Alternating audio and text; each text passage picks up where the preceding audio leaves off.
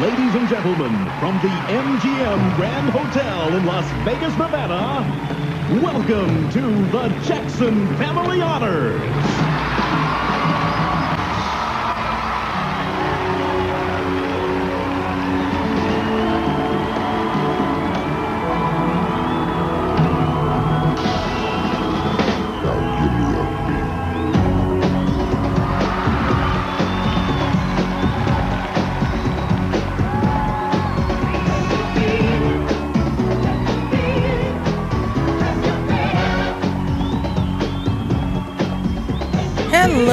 Everybody out there in podcast land. I am User 1.5, and welcome to another episode of the Black Jackson Estate Podcast.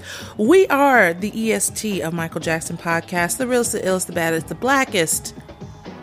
Submit it respectfully. Listen, I am here today with User One. User One, how you doing? I, of course, am user one. I'm glad to be in the service one more time because it's a beautiful day. It's a beautiful summer here in the grand state of North Carolina in the United States of America. And I'm so excited to continue to be doing this podcast and sharing this content with Michael fans all over the world. What's up, y'all? How you doing? How you living? What's getting your hood? All of that in between. Here we go. All And- of that in between. And another one. And here's another one. Yeah, you know what? Listen, it's summertime. We outside. It's hot, but you know what? We still outside. We still outside because we have the pandemic took two years. Yeah, three. If y'all really don't understand, really think about it. Your life changed in a way it has never changed drastically and dramatically. Please go live. We had to sit. We were forced to be inside for our own health and safety. Mm-hmm. So Some y'all this need summer, to be inside though. That's true. But this summer, if you can get out, please go do some things that you didn't get to do. Go enjoy yourself, see family, see friends, make some new friends and family. Like, really do you this summer. And when we get to fall, do you again. And when we get to winter, do you again. Like, live your life, live your best life. Mm-hmm. Because we had a couple of years here where y'all was scared to breathe outside. Yeah. Remember how y'all was acting? Remember how y'all, it wasn't just masks. Y'all was putting on weird stuff to go out. like it was supposed to protect you. and it wasn't. I do wear Halloween mask. You know what I'm saying? It, y'all got on the monkey mask. Like why? Why? It's a mask. no. That's it. so the point being this, we really hope that you guys are not only enjoying the Black Jackson Estate podcast in your spare time and while you're on lunch, while you're at work. We we get so many messages. People are telling us, well, I'm listening to you while I'm at work. You're helping my, I'm laughing out loud at work. I'm doing this. We're so glad we can do that for you. But we also hope you put our podcast down. You put every podcast down. You put your phone down and you go enjoy yourself. Do something you can't post online or shouldn't post online. Mm. And if you shouldn't, please don't. And enjoy yourself. We want to see some summer pics. Yeah, appropriate ones. Appropriate ones, please. yeah, please. No fanfic pics. Don't need that. Uh, I like the fanfics. Oh, okay. Yeah, It's my of thing. course you do. It's It's, your, thing. it, it is. It is. It is. So, guys, if this is your first time checking out the Black Jackson Estate podcast, thank you so much for tuning in. Thank you so much for taking some time out of your day to support our podcast and to listen in. We love to hear back from folks that are listening to the pod. We love to have folks on the pod who are listening to the pod when we can and where we can because we're Michael Jackson fans ourselves. So we love meeting other fans. If you're enjoying the Black Jackson Estate podcast, we want you to do something for us. We want you to go and donate to support this podcast. This podcast is run by the people. It is a people powered podcast. Without your support, we don't get the bills paid and we got bills over here it's the cost of doing business it's the cost of running the show if you want to give on paypal go to www.paypal.me backslash blackjack estate you can also cash app us at dollar sign blk jack estate and again we'll drop some links in the show notes we appreciate every single donation and we give you a shout out donating to our podcast makes you a sponsor for the month we're going to show you so much love. Thank you so much to all our prior sponsors. Thank you so much for the folks who are intending to sponsor. Thank you so much to everyone who is sustaining their donation to support our podcast by joining our Patreon community. Oh my goodness, if you're not a part of our of our Patreon community, if you're not a part of our Patreon community, stop right now and go join our Patreon. Look us up on Patreon, the Black Jackson Estate podcast. We've got so much content over there that is not available except for inside of Patreon. It's an exclusive community full of content that is curated specifically for that audience. If you want more Black Jackson Estate content, go there, join the conversation, join the community, um, and you're going to hear things. If you think it's raw over here, it's super raw over there simply because, you know, we try to keep it a little PG over here. We understand as kids listening sometimes. And we be telling people, listen, We're not for the children. be careful if you're gonna Yeah. let the. I mean, I know kids be listening sometimes, and I'll just be like, be careful. It just depends on the episode. But anyway, join the Patreon community. We would love to see you over there. We appreciate all our Patreon subscribers. Thank you so much, Patreon fam, the OG Patreon fam. You know who you are. You know who you are. I don't gotta say it. You know who you are. We appreciate you 100%. Could not do it without you. And of course, if we're ever in your city, and you know when we're moving around nine times out of ten. Matter of fact, we there was some MJ fam in DC that we did not get to link with. We DC was a turn and burn for us, y'all. So, but if we're ever in your city for an extended period of time and we've got time, we want to hang out with you. We want to eat wherever it is that y'all eat that you say is the best of the best. Don't say it's barbecue because we got that online. But if you do it, I know Texas is mad at that, but if, if you do it well, let us know. We want to hang out with you. We want to meet you IRL. Thank you so much for supporting the Black Jackson Estate podcast. You can follow us on our social medias by going to Twitter. Of course, I'm running the tweets over at Twitter, twitter.com backslash BLK Jack Estate. Using 1.5 and 3.5 and me sometimes are on the Instagram. Go to www.instagram.com backslash BLK Jack Estate. Of course, if you want to find us in our individual capacity, do not look for me. You will not find me. Matter of fact, you can actually. If you go to Instagram and you look on our Instagram page, you will see the ads to every single user, their personal Insta. Now, you can send a request, might not get accepted. However, go do so if you want. Uh, but if you're looking for user 1.5 on Twitter, she is at twitter.com backslash Reina Latoya. User 2 is also on Twitter backslash twitter.com backslash Ashley K Blue. That's Ashley with a I, no cap. no cap. We love our little nugget. We miss her. Yes, we miss our. We miss baby. user two. She's coming back soon. Do you love us? Do you hate us? Do you have some questions? Did we get something wrong? You know, we do uh we do corrections and amplifications on this podcast because we're wrong regular. quite often. Because sometimes I am only human. And I make mistakes. I'm a woman and I make mistakes. Y'all know we just make mistakes sometimes. Let us know. Do we get something wrong? Do we say somebody's name wrong? Do we pronounce the river wrong in Europe that I always pronounce wrong? Is it cans or canes, y'all? We don't know. Let us know. Send us an email at the Black Jackson Estate at gmail.com. We'd love to hear from you. And now to recap our last episode for June. So we've taken some time off here, user 1.5. We had done the leading ladies in March. Yeah, April and May, life, silence. life happens, and we love you guys. We really do. Silence. Si- now Patreon was still bumping. Oh yeah, But yeah. silence silence in the main episode. Sorry, episodes. guys. We, we and, and we it was busy. just because you know of course life we do this and we we devote so much time and energy into this podcast because it is a passion project but it definitely takes our time and energy. Two of us are small business owners and if you own a small business shout out to you. If you don't own a small business hopefully you are supporting small businesses in your local community.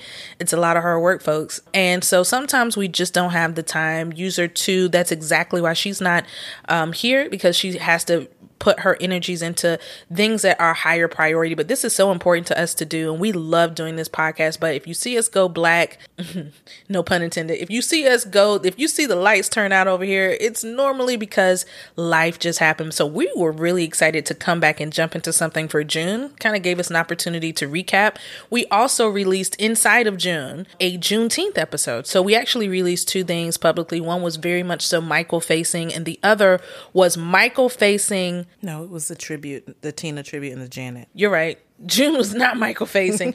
June was the Queen's facing It was all about Janet All hail the queen. and Tina Turner. So we, we dropped that. So really, June, we kind of stayed away from Michael in, in large part, but we also dropped an episode that was all about Juneteenth and honoring what that day means. That was a lot of fun to do. It was the first time we ever did it. If you've not listened to it, go back. Hopefully you you enjoy it and you take something from it and you learn something, or you just kind of hear our perspective. User 1.5. What did you think about the Juneteenth and the June episode? Of course, Tina Turner passing away was just the shockwave around the world. And then, of course, celebrating Juneteenth, um, emancipation freedom here in the United States for enslaved African and um, African Americans in Galveston, Texas. Okay. But anyway, so we did those two episodes and we dropped them. What was, read some of the feedback we got. We got a really, really touching email from someone and, and I want you to take an opportunity to talk about uh, June and also read that that email for the folks. Yeah, I mean, listen, we did we put down our Juneteenth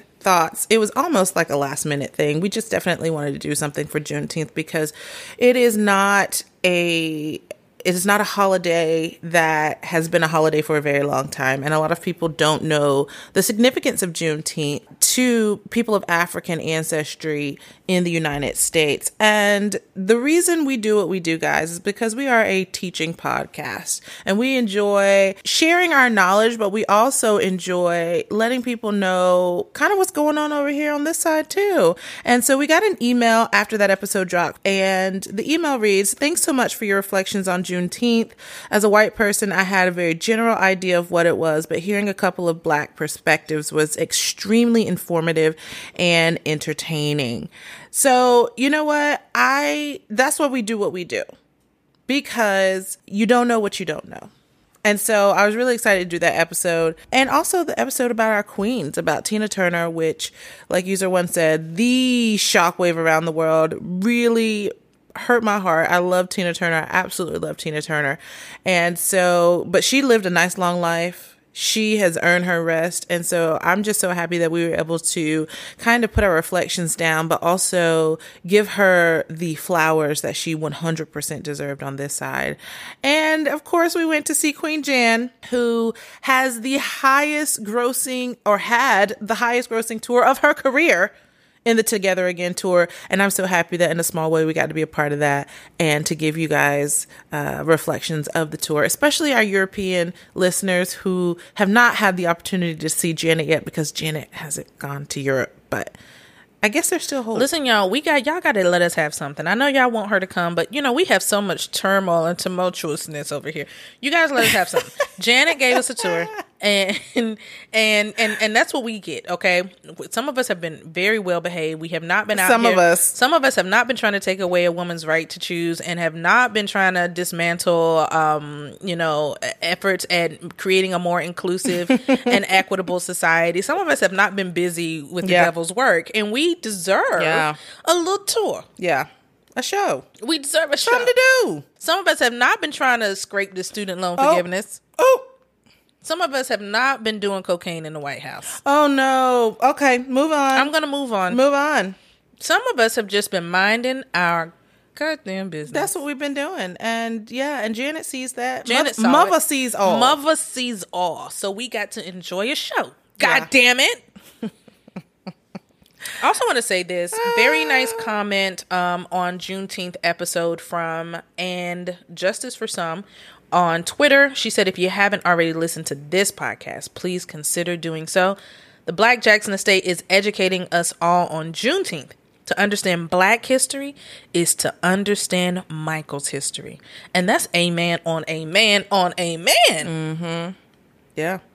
That's on God. That's on God. Yeah. And so thank you guys so much for checking out. We didn't know how that was going to go. And we also didn't care. We did it for for the culture. We did it Absolutely. we did it for our ancestors. We Yeah. did it for the the reality that we have something to honor and to pay homage to because because our ancestors survived, we are here today, right? That required someone surviving one of the worst periods of human history and the treatment of other human beings. And we're so honored and proud to be young, gifted, and black. Yeah. We're so proud. We're Yeah. so honored. So thank you so much for checking out our Juneteenth episode. We hope you liked it. We'll probably do another one again next year. Which again, this really was on the fly. We decided the day of to do it. We decided on Juneteenth to do it. And so shout out, of course, shout out to everyone who checked out the Tina Turner, uh, Janet Jackson episode. Tina Turner was An icon. an icon, and now she, Legend. she is immortalized Queen. through her music. I mean, a beautiful uh, catalog of music and a voice that you just there's nothing. I think that Tina Turner and Michael had that thing in common. They have voices you can't duplicate. Right. You just can't get it from nowhere else. This is this, you get it from the source. Correct. You either get it from the source or you can't, Or it don't happen. Mm-hmm. or it doesn't happen. There- um, Janet has a, a voice like that as well, you know, and and of course people can decide whether or not she has a more. She doesn't have a powerhouse voice, but no, she has. she does not. She's not. She's not Whitney. She's not belting it No, out like she's that. definitely not Whitney. But she's, she's not in danger of that. She's, but she's got a very unique voice. She does. and and it is very uh specific to her.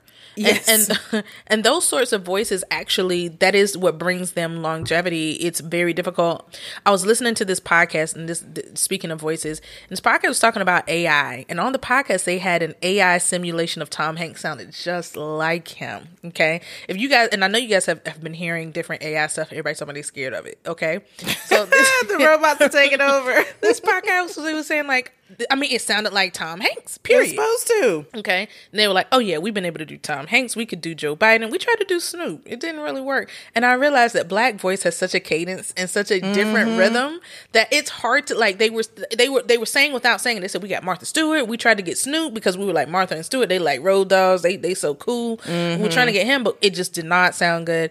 There's just a uniqueness to some voices that you it's not easily duplicated. It's not easily made again. And Michael definitely has it. And, and when I've heard the AI stuff of Michael, of course, to a trained ear like mine of Michael voice, To y'all out here in listening land. our trained ears y'all knew that ain't real him. fans. Yeah, we for real, for real. We know that's not him, but it doesn't even sound like him. Like it's just some voices. No matter what you do, you cannot have another. Tina Turner is a voice. You're not gonna get another. I'm jealous of everybody who got to see her live, just the same way I'm jealous of everybody who got to see Michael live. I love you and I hate you all at the same time. Yeah. Tina Turner is a goat, Absolutely. Absolutely. and may she nam myoho renge kyo rest. Yeah, she's earned it. Mm-hmm. And rest is not earned; rest is necessary. But this, in this case, she she earned her, Her rest. eternal rest. She Absolutely, earned. absolutely. All right, so user one. I want to go back to Patreon very quickly before we move on and tell these guys what our episode of today is about because I'm really, really excited for today's episode. But I just want to go back and let you guys know that over on Patreon, we have a lot going on. I am so excited. My baby, my brainchild for the months of July and August is our summer reading series. And I just want to take five minutes, user one, to tell these guys about our summer reading series. We have a free seven day trial on our Patreon for anybody who wants to come over and see what's happening over there. Did you I say sh- free? free? I love free. Free 99. Don't y'all okay? love free? If somebody tell me I got a free trial, at the very least, I go in, sign Do the seven days. and uh, and then cancel it. Do But, the you seven know, I don't want y'all to cancel ours, but I'm telling you what I normally do.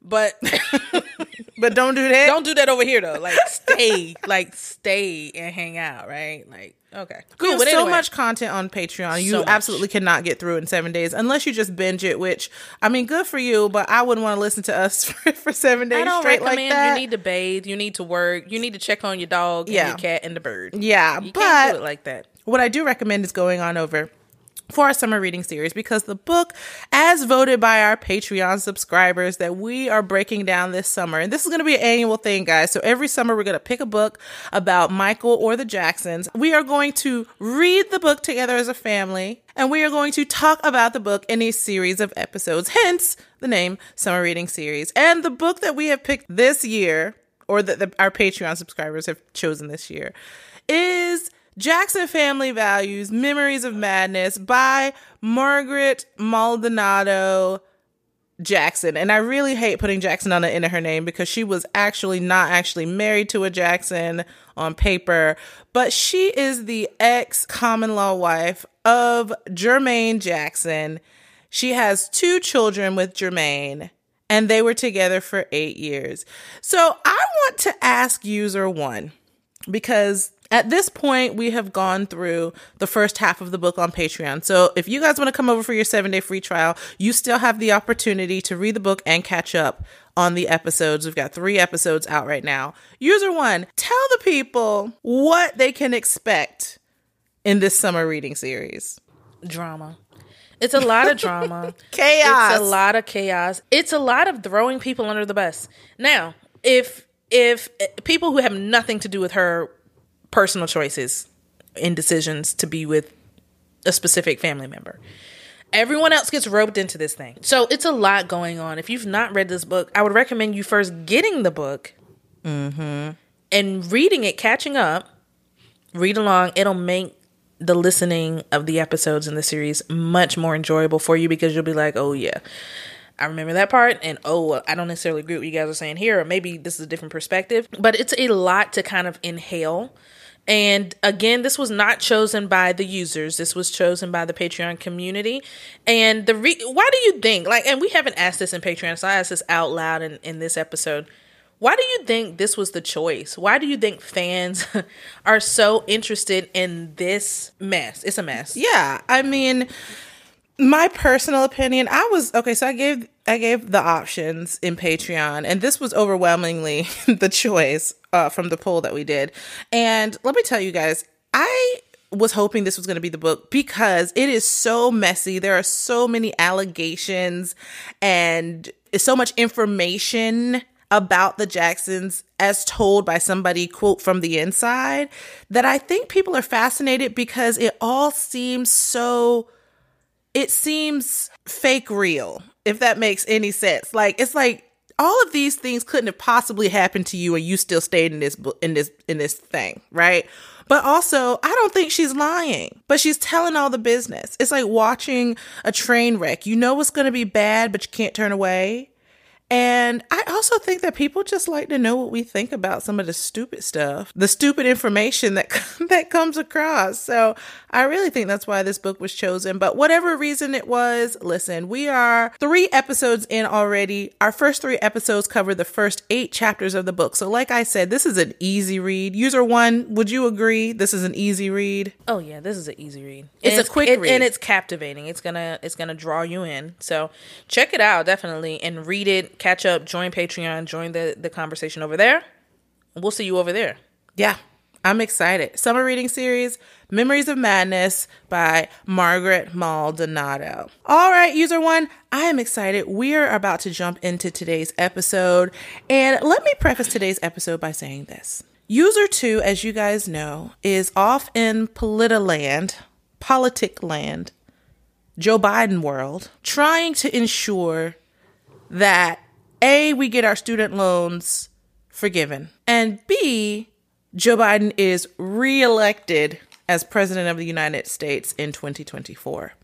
Therefore, as you guys have probably noticed, she is not she has not been on our last few episodes and we miss our little Bookie Bay and we love her. She will be back as soon as she can. But what user one and I have decided to do in the in mean in between time is have a series of co-hosts, guest co-hosts on our episodes going forward. So I am really excited about today's episode and I'm really excited about our guest co-host. User one, you want to tell them who it is? It will be my honor and pleasure to say that we are joined again on this episode by a friend of ours, a friend of the podcast, MJ Fangirl. That's what you guys know her as. MJ Fangirl on all her handles. And I, I know we've got a list, and we're going to make sure you guys know where to go to follow and link with her so that if you don't know who she is, you can go ahead and start eating up all the wonderful content she has. She provides such a unique perspective on Michael. She gives you something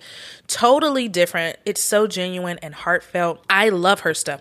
When we started this podcast, she was the only other black content creator we saw out there. And we were certainly galvanized and inspired by what she was doing and what she was bringing to the conversation. We became friends, we connected. We've had her on past episodes. If you haven't heard her on our past episodes, go back. There's an episode, we'll link it. She was on the episode, she was on a round table about the, I think it was the, invent, maybe it was the Invincible timeline. I don't know. It was I- either the Invincible timeline, 30th I- anniversary. Yeah, I think it was the Invincible timeline. Is what it was. Either way, we'll link you back um, so that you can check that out as well. We absolutely love chopping it up with her. She is a joy to talk to um, and just a beautiful soul. She's a recent mother, a new mom, and she is now living in the sunny state of California by way of New York. and we were just we're so excited to talk to her and we have nothing but love and respect for her and i think Yeah. you guys are really going to enjoy the conversation Yeah, absolutely. So, on this episode with MJ Fangirl, we are going to be discussing the Jackson Family Honors TV special that was in the 90s. And as a companion to this podcast, MJ Fangirl actually is releasing a reaction video to the Jackson Family Honors on her YouTube channel. You can find her over on YouTube at MJ Fangirl TV. She is also on Twitter, Instagram, and Facebook as MJ Fangirl Blog. She shares reaction videos, events, and travel vlogs, as well as merchandise reviews to her subscribers on all of her social media platforms. So, without further ado, we are going to jump into our episode featuring the one and only MJ Fangirl. Welcome to another episode of the Black Jackson Estate podcast. I am user 1.5 and I am joined today by user 1. User 1, how you doing? i am fantastic hello michael jackson fan community music lovers black music lovers american music lovers world music lovers because michael's global thanks for for joining us today i'm, I'm happy to be here Awesome user 1. Now, listen, we are recording this at a very special time. What are you sipping on this afternoon? I'm having some tea. Um, Mhm. I, I misgauged the AC. It got really cold in here. I turned it down and I just went a little too far. And so now it's Arctic around here. So, you know, I'm trying to trying to just get get warm again, having some tea, you know, like a like a uh, like our friends in, in Europe like to do and in Britain like to drink tea in the afternoon. That was that was very I'm showing them mm, love because okay. Is that what you're doing? Yeah. you know, you and Ashley like to talk about the European yeah, we, really we pretty be going badly. for that next. So I'm just showing them some love. Y'all do that. Well, I too am sipping on tea. And just like we're going to sip on the tea in this episode, I am enjoying it and I can't wait. Guys, listen, we are excited because, as you know, if you've been following our podcast, user two, Ashley Blue, is lost in political land. And she is desperately trying with all of her might to make sure that Joe Biden and the Democrats are victorious in 2024. So she had to take a break from the podcast to focus on the politics of the United States. So we have a very special co host on today. She is no stranger to the Michael Jackson fan community or to the Black Jackson Estate podcast. We had her on before for a roundtable, and we are so excited to have her again. It is MJ Fangirl. MJ Fangirl, are you there? How are you? Hi, hello, and um, good morning for me. Since I'm recording from uh, California. Hi, I'm super excited to be on. We're so excited to have you on. When we were thinking about guest co-host, I was like, we have to ask MJ Fangirl because oh my gosh, I'm just you have so much Michael knowledge, but you also are a huge, huge Michael Jackson fan, and your blog is absolutely phenomenal. We are so happy to have you on. Thank you for accepting our invitation. And we're excited to unpack this episode with you, honey. Yes, this is something that I feel like never gets talked about. So the fact that I get to be on here and chat it up with you ladies and reminisce on this special topic, it's um it's to be awesome. It is to be awesome. And speaking of awesome, let's talk. Let me tell you guys a little bit about MJ Fangirl, just in case you don't know who she is. MJ Fangirl is a lifelong fan who discovered Michael Jackson after being introduced to his music by her father as a child. MJ Fangirl was created in 2011 as a written blog and a way to archive her memories and experiences as a fan, but has since grown into a multifaceted brand dedicated to Michael Jackson fans. On her YouTube channel, MJ Fangirl TV, she shares reaction videos, event and travel vlogs, as well as merchandise reviews and more with her audience of over 37,000 subscribers. You can find her on YouTube. Her channel name is MJ Fangirl TV. Also on Twitter, Instagram, and Facebook at MJ Fangirl Blog. Now, MJ Fangirl, I have to ask you a fangirl question. What I know it's hard. It's like picking your favorite child, but what are some of your favorite pieces that you have in your collections? And what are some of the favorite, like your favorite videos that you've created for your YouTube channel? Oh, that's a good one. So, in terms of merchandise, I really love my Jackson's satin victory tour jacket. That's got to be one of my f- favorites. Um, I also have an invincible poster. It's like an invincible um it's a Sony Music promo poster. I, I believe it's from Sony Singapore actually, and it hangs up on my wall uh, in the Michael Jackson room here where I do all the filming. And I have so many, but I'm going to name two more things. Okay. I'm just like looking around. Okay. So I have a Moonwalker poster, which is an original VHS poster. Uh, nice. Which, yeah. And I got that on eBay while I was in high school. It was like one of my first eBay purchases. And that's also up in my videos, you'll see that it's part of my background. And the last thing I want to talk about is this Michael Jackson Smooth Criminal statue. It was released last year and it's so cool. Like literally, um, I just moved um a couple months back and every time a you know like a delivery worker or somebody that was in here to fix something or set something up was in here they all were like man that michael jackson statue is cool so in terms of like merch those are like my favorite things and my favorite video, hands down, has got to be the the Brazil video where I visited this the uh, filming location mm-hmm. for "They Don't Care mm-hmm. About Us." I watched that one. It yeah, was that was a good video. Mm-hmm. Yeah, thank you. I mean that that really um not only was it um, inspiring to me to be somewhere where Michael Jackson was and film such an iconic video, it also was very uh, big for my channel and it kind of catapulted my channel. That was like my first viral video so mm-hmm. yeah. Very well deserved too. And and let me say when we first started this podcast we we knew the MJ cast was out there and they were very instrumental in in us kind of looking to kind of understand the landscape of micro content creators. But very quickly Ashley and I found your content. So this is very different from the MJ cast because this is we're like here's a black woman who's celebrating Michael. And we saw you doing it almost singularly in a space where there was not, you were really the only one yeah. um, that we could find, you know, and we were really inspired by that. And we were like, okay, bet she's got this thing going over here. We're gonna try this thing over here, you know, like Captain Planet by our powers combined. Like we're gonna we're gonna like create this thing. And so you were you were very inspiring to us and we saw what you were doing and we immediately picked up on it and you know started watching your things and engaging or following you on on, on Twitter and, and certain things. So I want to say thank you because sometimes you you have to see someone else right? We knew there was this space where there was not a lot of black content creators talking about literally the biggest music star entertainer in the last what in, in our lifetime in the last hundred years, whatever, however you want to look at this.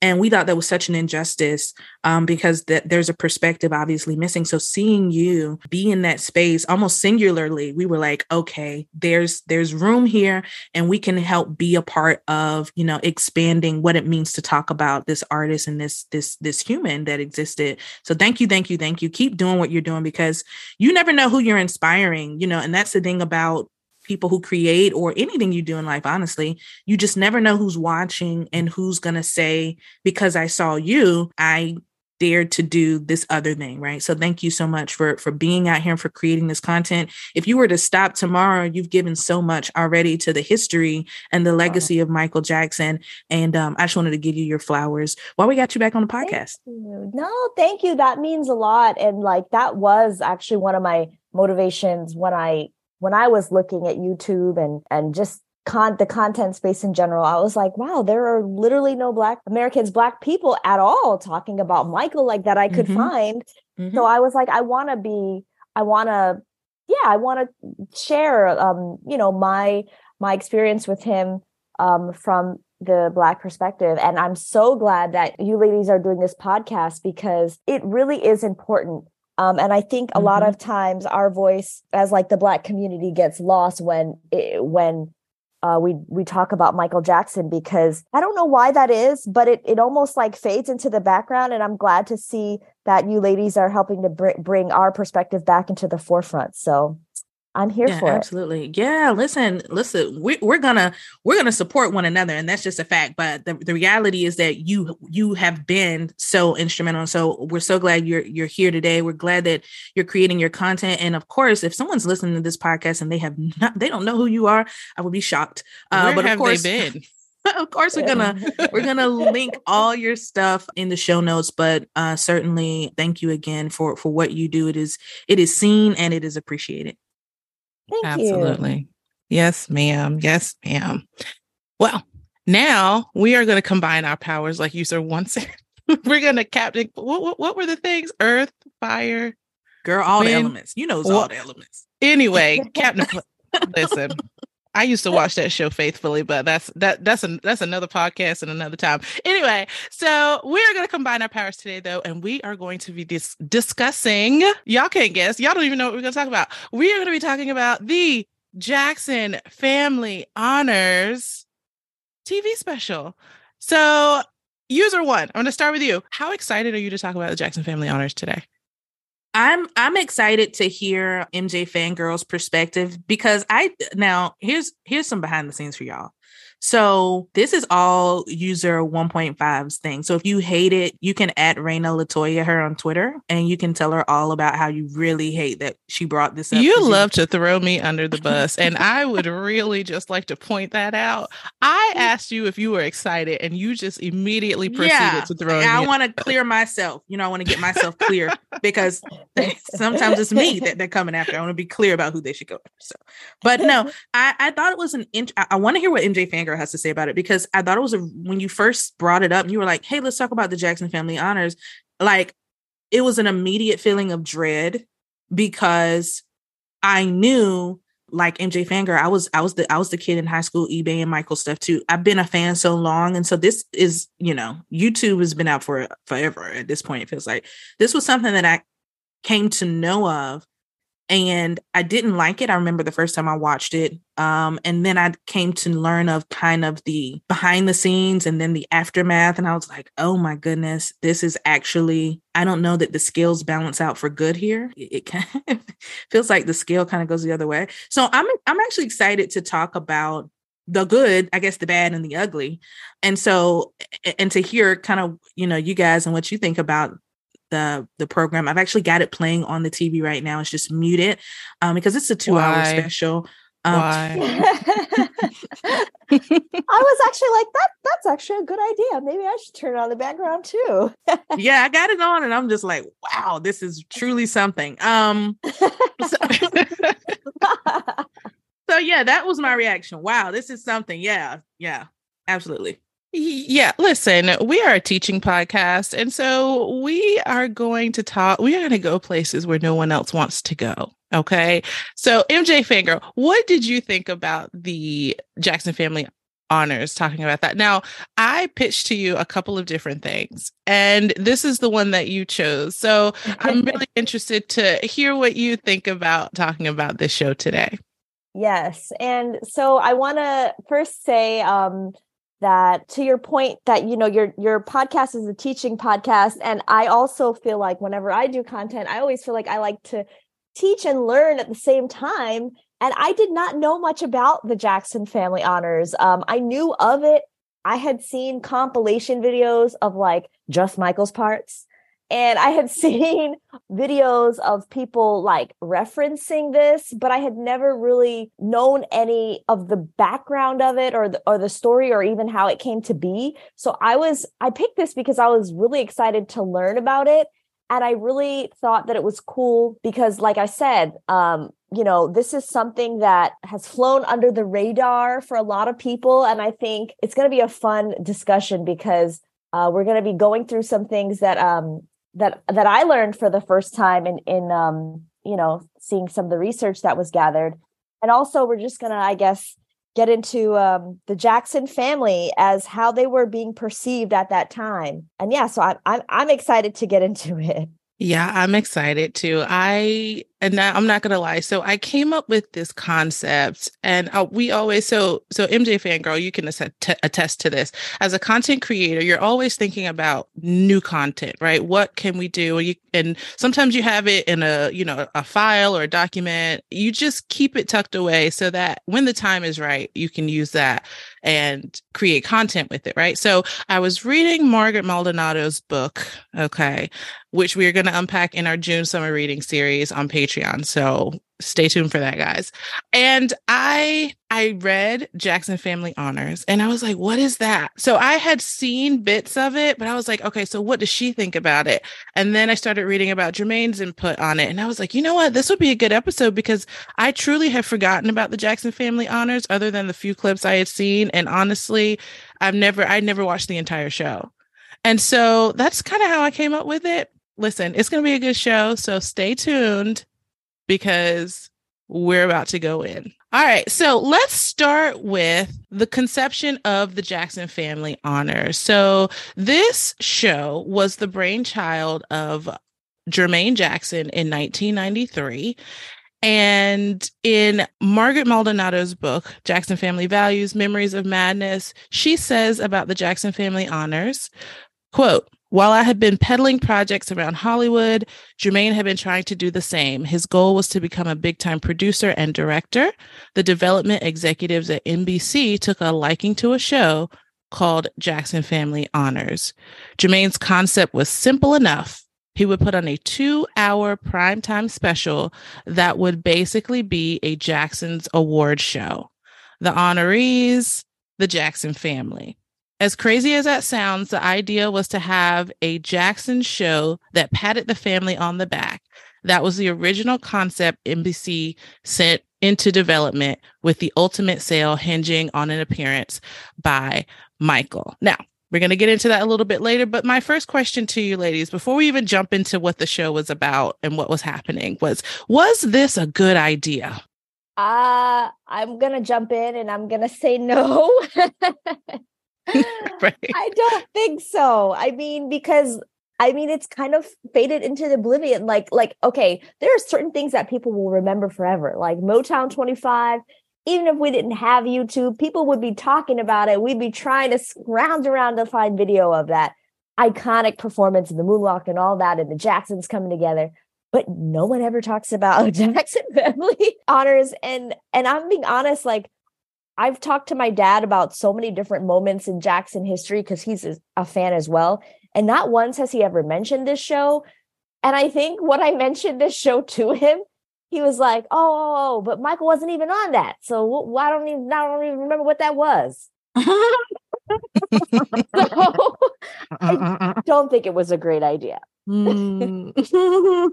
yeah. yeah. I think you. I think you might have hit the nail on the head. I knew it wasn't a bad. Uh, it was a bad idea when you said it was the brainchild of Jermaine Jackson in 1993. And I'll tell you why. No, why you stay coming for Jermaine? I, am not because I love Jermaine, but by 1993, his career as a musician, um, and as a whatever, uh, that was that was over that was over.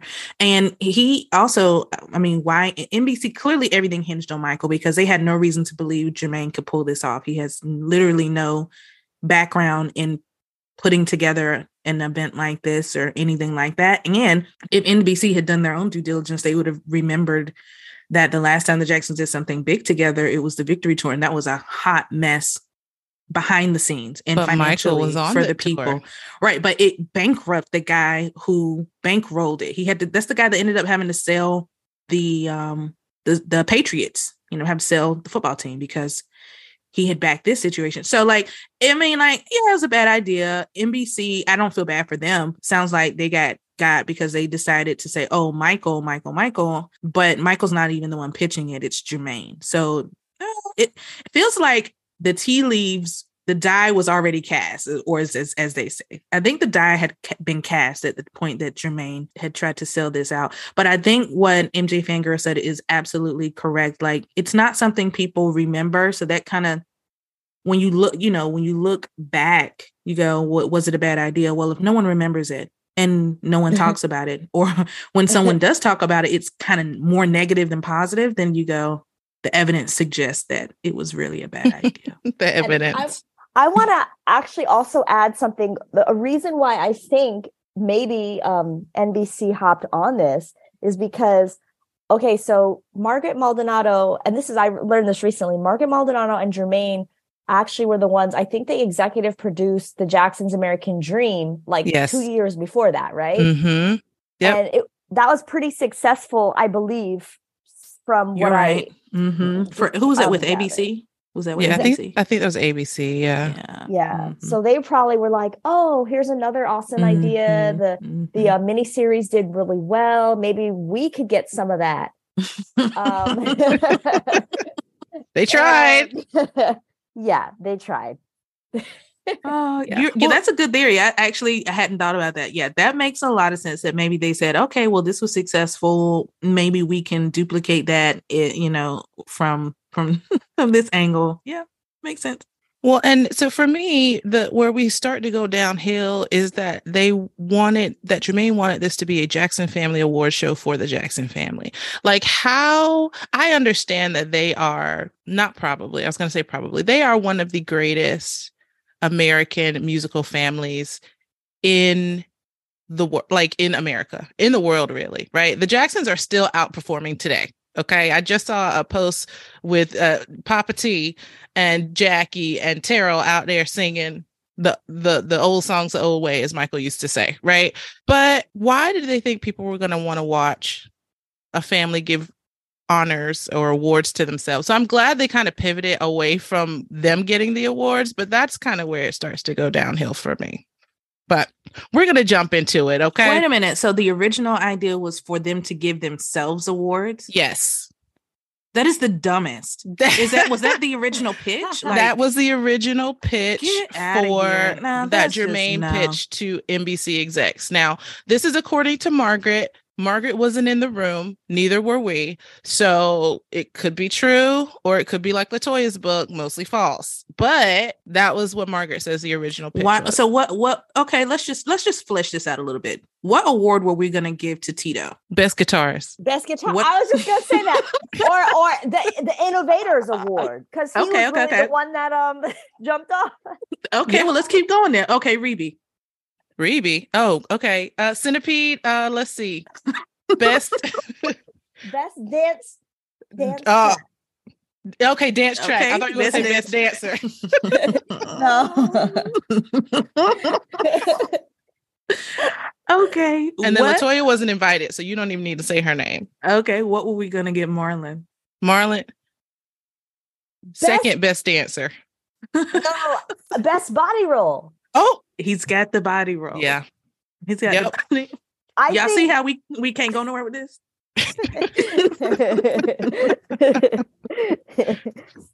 I wish Well- that they had like thought of like okay, Jackson Family Honors that'd be cool, but if they had someone else to host it, then they could have given awards to each member or something. Yeah. Yeah. that you know, and they ended up having Louis, Louis Gossett Jr., who His soul, just wonderful humanitarian and actor. But yeah, I just this just feels like I'm glad that I'm glad there was a hard pivot away from that, just because I just don't I don't think it would have been received well. A and B, I just think you would have been stretching. Like, who who are you about to give Janet and Michael a whole bunch of? I know y'all don't want to do that. I know Jermaine Because do they that. already got their awards. And I know Jermaine They already had their awards at give Michael point. a whole bunch of stuff like that at this point in time because this is also word to the Badd era, right? So I know. Oh, That's gosh. You love to bring out word to the Badd. I'm just you? saying it's it's swirling around this time period, right? It, it is. It is. Mhm. It- but it was a lot happening in 93. We could do a whole Mhm. episode just on 93, 94 and the Jackson family. Mhm. But we're going to jump into it. So, the Jackson Family Honors, of course, like we said, was a Jackson Family reunion television special. And it was supposed to be starring Michael Jackson, the Jackson family, and celebrity guests as performers. It was a humanitarian event used to raise money for charities, including the Los Angeles Earthquake Relief Charities and the American Red Cross. And I do believe at this time, there had just been uh, uh, like that year or the year prior a huge earthquake in LA that caused a lot of damage and a lot of people were displaced. So they kind of put that charity to the to the forefront when they were billing this event. It was filmed February 19th, 1994 at the MGM Grand in Las Vegas and it was broadcast about 4 or 5 days later on February 22nd, 1994 on NBC. On. Isn't that where we stayed last time we were in Vegas? MGM Grand, no, we stayed at the MGM Park. The Grand Okay, was you're across right. You're right. You're right. You're right. the street from the park. Mhm. It's on the end of the strip if you've ever been to Las Vegas. It was the hope that the Jackson family, uh, along with Gary Smith, who was the producer, that NBC would make this a yearly television special. And it was originally supposed to take place on December or in December, excuse me, of 1993.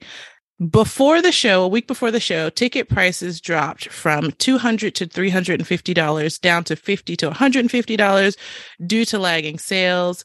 And some of the tickets actually ended up being free on the day of the show to the MGM employees and their families. So, ladies, let's talk about those few facts before we jump into the content of the Jackson Family Honors show.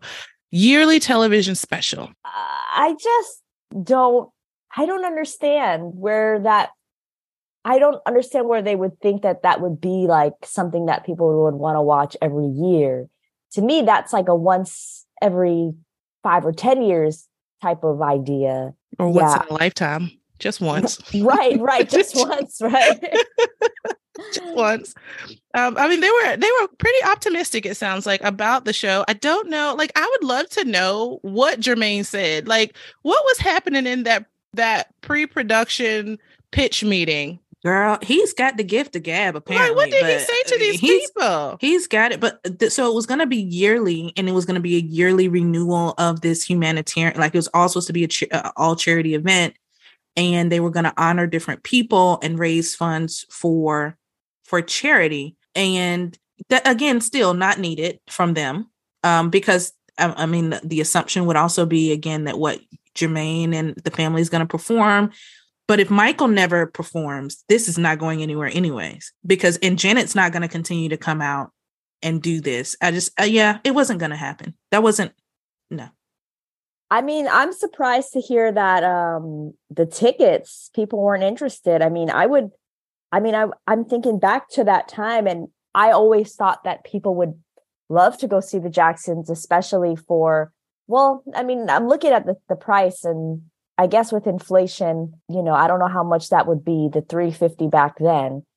Uh but maybe uh, it would be quite pricey. So I guess I understand it in that regard. But but yeah, I'm surprised that people wouldn't want to just sit and be in the audience. Maybe it wasn't like maybe the angle wasn't like correct, like the way they they marketed this to people. Yeah, and so, so, well, well, it was it that once the tickets, the tickets were the event was promoted prior to the allegations. So that and that's what that's what I was gonna say. MJ Fangirl is a really good comment that you just made because so first of all, I just googled it. Um, so three hundred fifty dollars in nineteen ninety is the equivalent of eight hundred and twelve dollars today. So if you go up to ninety three, so it's about the same. It's only a three year difference. So you're talking about eight hundred on the high end today. That's those Beyonce tickets. Okay. Right. Um, really, those are Beyonce tickets. Um, but at this time, so it's it's important that we remember the timeline. So Michael Jackson's Dangerous album dropped in 92, right? And he goes on tour in 93. Then we have the allegations in what it was halfway through the year, right? It was somewhere around June, July, something like that, where we had the first set of allegations. And then Michael goes, he cancels the tour and goes to rehab. So all of this happens in 1993. So by the time 1994 rolls around, Michael Jackson has not been seen by the public in months. His tour was canceled and he is trying to trying to I don't want to say rehab his life because I feel, but he's trying to piece his life back together because I can imagine it was a life shattering event, right? Those initial allegations in 90 in 93 that made him shut his entire world tour down. So this is the first time the public would have been seeing Michael. And I'm sure as today, it was some polarizing feelings. About Michael Jackson. Some people loved him and supported him, and some people thought he was a pedophile, right? So maybe that has something to do with the the ticket sales. I'm not sure. Yeah, I mean, that had to. I mean, so yeah, Dangerous comes out in 91. The allegations hit in August of 93. Now he's supposed to appear in December of 93. We know he has to get checked into rehab. And honestly, I mean, who would who would want to go do something like this in the midst of your personal struggles, right? And that's again on the heels of the album release, and he was promoting the album. He was touring. He had his own business dealings and stuff like that. And he had the LA Gear sneak. Um, he had his own stuff going on. Yeah. Period. You know, and this was really to help his family. I mean, once again, to help his family and be at the request of his mother and Jermaine. But you know, this wasn't his this wasn't his thing. Um, so I think by December he's like, I can't like you can understand him backing out in December. He recommits and comes and does it in February. And I think that once the allegations hit, I definitely think that impacted their ability to get people's interest um, outside of really hardcore fans. And again, now you need hardcore fans in LA in the United States they could get there, not in the Vegas. international. Yeah, in, well, yeah, in Vegas, not the mm-hmm. international community, right? You're talking about l- the local. the local yokels, you know what I mean? You need just regular Americans to come to this thing. And I think that he was just radioactive at that point. And no one's showing up, no offense, to see the Jackson Five or to see Rebbie or, you know, Latoya wasn't invited. Well, they thought so. They thought, and so Janet becomes the draw. Like Janet now becomes the Janet she, and Michael become yeah, the draw. Yeah. Per right. usual. Yeah. Yeah. No, I was just gonna say that um I'm just thinking myself, like if I was a fan back then and I could get there, I don't think I would want even as a Jackson family fan, I don't think I would want to go unless something specific was being promoted, like a Jackson 5 original medley or you know, like Michael's performance. Like, I don't think I would want to sit there just to see them you know, because at that point, I mean, you could just go to a regular award show and perhaps maybe see one of the Jacksons. You don't have to go to their special show. So maybe that was girl. They won't get invited to no award shows, honey. You know it was Michael and Jan only. yeah, no, I, I, MJ Fangirl. I, I think I yeah. agree. Like, if and they didn't even perform as a group as the Jackson Five on this show. Like, and I guess that's uh, again hinges on Michael saying I'm not performing, but like y'all couldn't even get him to to do a little ABC one two three. I want you back. And he told y'all at Victory he was done with y'all. And he he met that thing up until the 30th so, anniversary. He met yeah. I mean, yeah, it's yeah. tough. It's a tough sale, right? Like even as a fan, why do you want to go to this show? Why do you want to spend what is today the equivalent of eight hundred or nine hundred dollars to see what ultimately people saw? I mean, I would be pissed if I if I spent my money because you got to buy your ticket. You got to get to Vegas. You got to stay in Vegas probably, unless you're a local, right? So you spent, you know, a nice bit of money on this event and probably expecting to see Michael perform and then he does it like yeah. Yeah, and like you said it's it's giving Beyonce tickets um and right. at least with that you would have gotten the full show performance for 90 right. minutes. mm-hmm. Yeah. Yeah. Beyonce out there making money, y'all. She making money. All right. Let's jump into let's let's go, you know, back to a positive place. And we're gonna talk about the awards that were given out that night. So very predictably, let's be honest, Berry Gordy re- received an award and Elizabeth Taylor received an award at this award show. Berry Gordy received a Lifetime Achievement Award for founding Motown. And so rightfully deserved. That man deserves every flower we can give him while he's on this side. And then Elizabeth Taylor received a Lifetime Achievement Award for her work on behalf of AIDS patients and AIDS charities. So, ladies, was this the right call for the awards? Should we have given awards out at this show at all? Yeah, I think you got to give some. Well, I want to be a little messy. So they said, I was reading somewhere, I don't know. Who cares? They said Joe was all smiles the whole show, happy, grinning, until here the we go. Here we go. oh, come on now. Here we go. really? Y'all love to make that man a villain. I tell you something. There he got stone faced when Berry Gordy got up to accept his award. Maybe well, he you was know, thinking about something, or he, he was Nah, praying. you know, you don't he- know what that man and- was doing. Well, you know, Berry Gordy talks about in his book how he felt Joe was the reason. Joe was the instigator of the J5 leaving Motown, and Joe was the problem. And so that you, we know they had bad blood. Like, and if you believe the scenes in the Jackson family, Jackson's an American Dream, when he's when um the actor who plays Joe says, you know, it's my blood running through your veins, you know, not not Berry Gordy's, and you know, Berry Gordy ain't gonna be satisfied. So one of my kids calling him daddy. If you believe all these things, which I have no reason to not, then these were not men. These were not men who had warm, fuzzy feelings towards one another. And so uh yeah, that was the that was what they said had happened. And I think I can believe that that that probably happened. But yeah, Berry Gordy w- absolutely was deserving. How Elizabeth Taylor getting an award is all Michael. We know That's that. Michael. You Yeah. know, um, yeah. yeah. and that's fine. It seemed a little out of place, but okay. Yeah, I mean, I I agree that it was a little out of place. I think the Berry Gordy thing makes sense, and I feel like perhaps Elizabeth Taylor getting an award was just something Michael threw in and was like, "Oh, I'd love to give one to her," and they were like, "Okay, we need him to show up, so let's let's you know let's do it." Not saying that he wouldn't have shown up, but that's another incentive for him to be there if his his dear friend is getting that award. I kind of thought it would have been cooler if they had like in my mind it would have been cool if they had honored like other artists that had inspired their family like james brown or i Yeah. james brown like what that would have been cool Yeah.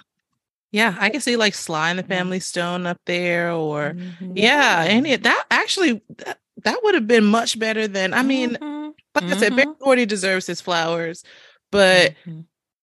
it would have made more sense, yeah, to say these people inspired us and we want to recognize them for their contribution. and they could have done like see i actually now i'm like thinking of what i would have liked to see if they had honored for example okay that's cool they let's say they honor berry gordy they could have done like a little motown medley like throw it back to like the Mhm. jacksons um Mhm. their cbs tv show where they used to like do covers of people's songs that would have been cool Mm-hmm. Yeah, there's. I'm just shaking my head because it was just. It was. It was an idea that doesn't feel like it was fully fleshed out, but it came to be like there was. It was executed, but maybe not in a way that it would have left a lasting impact. Right? It's kind of like the gag joke of awards. Like if you if, if you were to show this to someone who's not who's just a music fan, not necessarily a this big Jackson family fan or Michael fan, I just don't think it'd get any positive feedback or or, or much if it, if it gets any. It's almost like embarrassing. Um, and I hate to say it like that, y'all, but it's almost embarrassing looking back at it years later. It's like, what in the world? Who thought of this, Jermaine? Jermaine. Bless his heart. He was trying. I, I think he had the idea. I don't think, like you said, I don't think he ever fleshed it out, and I don't think he had any help fleshing it out. I think he was just like, I'm gonna ask everybody, everybody that I know. Some people owe me a favor, and then of course he was gonna perform. So right that- I mean, that was it for him. He was gonna perform. He was happy. You know, And he looked great. Jermaine looked really good. he did. He I really agree. did. Did what? What did you think, MJ Fangirl? Oh yeah, no, I agree. I think he looked great. I mean, honestly, I thought uh, everyone in the family looked great. Um, I I thought it was a good look for everyone. It's just the idea definitely needed some outside help to get like outside of people who are interested in the Jacksons. They need like the mass public to want to watch this Mhm. show. Mm-hmm. Right, and not just y'all. This is not Joe Right. Jackson Day Right, Mhm. exactly. at the house. Yeah. Oh, All right, guys. guys. Let's get into Y'all know I would love to have been at Joe Jackson Day. I ain't gonna lie. Um, so let's get into the show and the performers. Guys, we have broken down every performance from this show so that you don't have to later, unless you just want to go and watch it uh, yourselves. And God, Godspeed if you do. So the show opens with Joseph and Catherine at their house and Gary doing an interview. This was actually very cute to me. Um, the line that stood out to me was uh, Joe saying, My intention was to have one child, but somehow we ended up with quite a bit more. as if he don't know where babies come from. So, you know, that was it was a really cute interview uh, between the two of them, just talking about the origins of the Jackson family. And then the show pivots into the Michael Peters dancers dancing Broadway style to a compilation of Can You Feel It, ABC, Billie Jean, Control, What Have You Done For Me Lately? I Want You Back, and Shake Your Body. And then the Jackson family is introduced on stage. So that first opening bit, guys, what did you guys think about that? And the Michael Peters dancer. So we all know that Michael Peters was a choreographer for uh, Michael Jackson. And he has a dance troupe called the Michael Peters Dancers. So what did you think about including them in the show as well? Had he I- passed away yet? oh, I'm not sure. Let me see when he passed. I, and maybe he was still alive. I really liked that, like the inclusion of them. I was like, oh, it felt like I was watching uh, Broadway. Yeah. Yeah, theirs was really Yeah. nice. I thought it was a really nice touch. I like the opening too with uh Joe and Catherine. I thought that was, and I did. I thought that was cute when he was like, somehow we ended up with a lot more. That's just you know, homespun. I just really like it. Was cute. Yeah, jo- Joseph is going to be Gary, Indiana. Every time I see him, I, I'm like, these country, they are from the country. I love it. Um, Michael Peters passed away actually in 19, later that year, August 29th, 1994. Oh, So he was alive Okay. at this time that they were Mhm. performing uh, for the Jackson Family Honors. Um, the entire Jackson family comes on stage, uh, as I just said. And then the first performance of the night is Janet's performance. And Janet does All Right from her Rhythm Nation album, which was written, of course, by Jimmy Jam and Terry Lewis. And she does a Zoot Suit performance, which is a throwback to the video, if anybody's seen the All Right video. So, guys, what did you think about Janet's performance? She was the first one to perform. She also was the first to leave because she did not stay for the rest of the show. She left after she performed. So, how did you guys perceive Janet's performance? And why do you think she wanted to go on first? I liked the performance, um, but I did feel like you couldn't really see her face at times. And I, I don't know. I mean, I know that the All Right costume is very iconic and stuff, but it didn't really feel like I was getting Janet. It felt like I. It almost felt like she was just doing it because she had to. Like I don't know. It didn't feel like the enthusiasm was there. Obligatory. Obligatory, yeah. And she went first because she wanted to leave. Yeah. You know how when you show up early to a party, that means you're leaving early. that means Yeah. you're leaving early. You're not gonna That's be here the whole time. That's you true. know? That's a black person thing. We all know that. If somebody is on time to an event, that means they're not. They staying. are not staying the whole time. That's so true. So Yeah. she was on time. She was ready to go. Yeah, She did her set and she left. yeah, yeah. And I agree with MJ Fangirl. When the so Janet said it was another girl that kind of opened when they said Janet Jackson. I thought that was Janet originally, but then it was a dancer. And then it kind of pivots over to Janet doing all right. And of course, she is lip syncing. Like, there is, this is not a live performance. It's, you know, she's dancing live, but she's not singing live. It felt, yeah, very minimal effort. Like, I'm here. I'm doing what y'all asked me to do because I'm sure Miss Katie was like, all right, now you got to come. And Right. then she was done. And I was really honestly hoping that she was going to perform more than one more than one song because I was like, where's the rest of the show going if Janet's gone? and I'm surprised that they even had her out there first. Like you would think that they would want to save that at least for the middle of the show. Mm-mm. She Janet, you know, Janet was like, listen, I'll do it, but you need to put me on first so I can leave. I don't want to be here with you. Yeah, they be here with probably did. You know, MJ Fangirl, you're probably right. They the Jermaine probably did want to put her on further out, but she probably made that decision. Like, listen, I'm coming, but you're gonna put me on first, and because I have something else to do. You know? Yeah. That's like that And, um, 2300 Jackson Street video. Wasn't, didn't she leave too before they finished the end scene with all the family sitting there singing? She wasn't in that scene. She came, she did her part, and she left. Janet is that person. Janet is me. I am her. I'm here to do what you asked me to do, but I'm not staying. I want to ask. I want to ask y'all a question because I think what we're what we're s- it's it feels heavy. this show feels heavy, and I'm not. I didn't go, and I have nothing to do with it, and it's done and over with. But I think the heaviness like what do you guys think about being michael and janet and having this this is constantly on your shoulders this whole everything is always hinging on two people. It's nine of y'all you know 11 including mom and dad. Like do y'all think that they at this point in time they're just tired of that reality? They gotta be. Yeah i mean i think so but i also think that the other siblings were probably tired too because they're probably like well because remember they they went from like all of them being at the top of the world you know well i'll say the jackson 5 going to meet the queen performing in all over the world in africa everywhere and then now they're kind of like i feel like they almost were like reduced down to having to wait for like michael or mm-hmm. janet to mm-hmm. like pull people in and i think that that's got to be exhausting for of course michael and janet but also for the other siblings that are probably like come on hey like we're we're you know we're a part of this too like we're a part of this legacy right yeah. yeah. and and jermaine especially and i know I, y'all know i love jermaine but jermaine being that he was the lead background singer for the jackson five uh, and co-lead at times i think he felt like you know if you look at the boy band formula and you look at okay you have a lead and a co-lead so when the when the band disperses like the lead and the co-lead have the best shot of having successful uh, solo careers because they were out front most of the time i think jermaine probably felt a little shafted too like i i have great vocal abilities as well but yeah. it's janet it's michael you know latoya at this time was getting a lot of attention but not the good kind of attention you know she was with jack and it was a lot of she was on a, a media tour to to destroy her family at this point, so she was getting a lot of attention. And I'm sure Jermaine was like, "Listen, I'm here.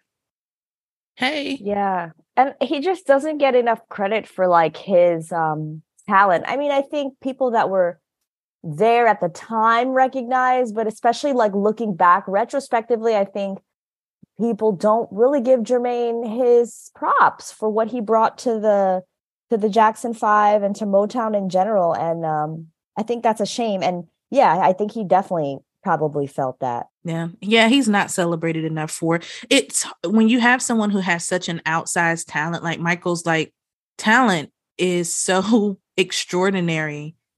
It it's easy for that person and their gift to eclipse the gifts of others, even though these other people have something to contribute and something that should be recognized. And I think that that definitely happened with all of them. You know, Randy's a, a wonderful writer and a, a wonderful singer. And Tito is super talented. Marlon's a great dancer. You know, Jackie is also another great writer, and he's like a hunk. Like he, of all five, like you, know, I know we all love Michael, and that's Bay. You know, but Jackie, dear lord like the sex appeal he he can you know what i'm saying like, it was dripping for him like above uh, oh lord them abs yes ma'am them abs i mean and and it's funny because I we we when we met them he was so soft spoken. I was like, Jackie, you know, next time we're in California, we come to Encino, and, you know, get some lunch. He was like, I don't live in Encino, I'm in Vegas, baby. And I mean, his voice is just so he's just like the nicest guy. He's got the sweetest voice. I can imagine the girlies in the 80s over Jack. Like yeah, I can just that's, see isn't it, that right? why Jackie got run over by his wife? The girlies. Stop it. Stop it. The oh, girlies, oh, we're not doing okay. that. Don't do We're that. not being messy. Okay. No, okay. no. Well, Paula Abdul. But well, we know that was a mess. But I mean, the point being, like, they all did I miss anybody? No, that's everybody. They all have like legit a lot of talent. And Michael's is just so the star is just so bright it's very I, I think there's a like you like you said uh mj fangirl you kind of feel for them in that space because it's like dang like what about us um right. and and they're not I, they don't get it yeah i want to add a little story it's it's it's it's it's on topic but it's like a little off topic because it's it's after michael passed away and mike and jermaine was doing his book signing for the book mm-hmm. that you referenced earlier um what is it called um, my brother's keeper alone. Yeah, you're not alone, my brother's keeper. Yeah, or yeah, through a brother's eyes or something like that. Yeah, mm-hmm. I went to that um, book signing with my dad, who actually my dad is like the same. I think he was born in '57, so like around you know around the same age as mm-hmm. the era of the Jacksons.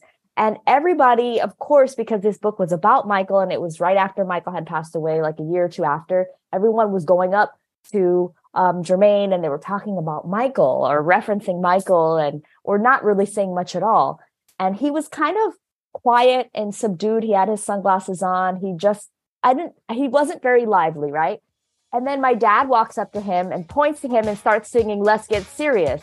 Jermaine got up from the table, gave my dad a handshake. He was all happy. He taking pictures and stuff. Wow. And I, I can't I'm telling you, like he just lit up.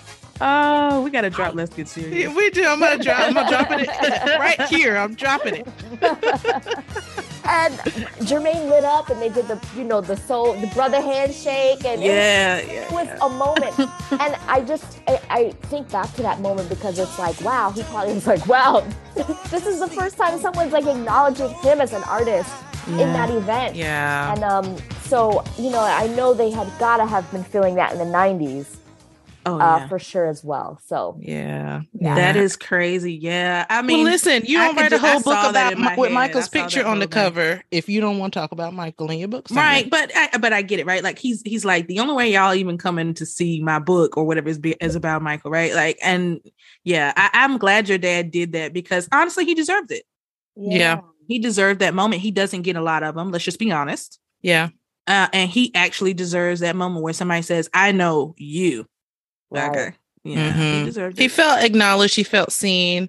And yeah, he probably felt like he was with a kindred spirit with your dad once your dad started singing. Cause you know, we love a good, we love a good impromptu concert. Yeah. Oh, we gotta get your dad on the show. He sounded like fun. oh, I know, right? He would love to. We gotta arrange it. I'm still trying to get him back on my channel.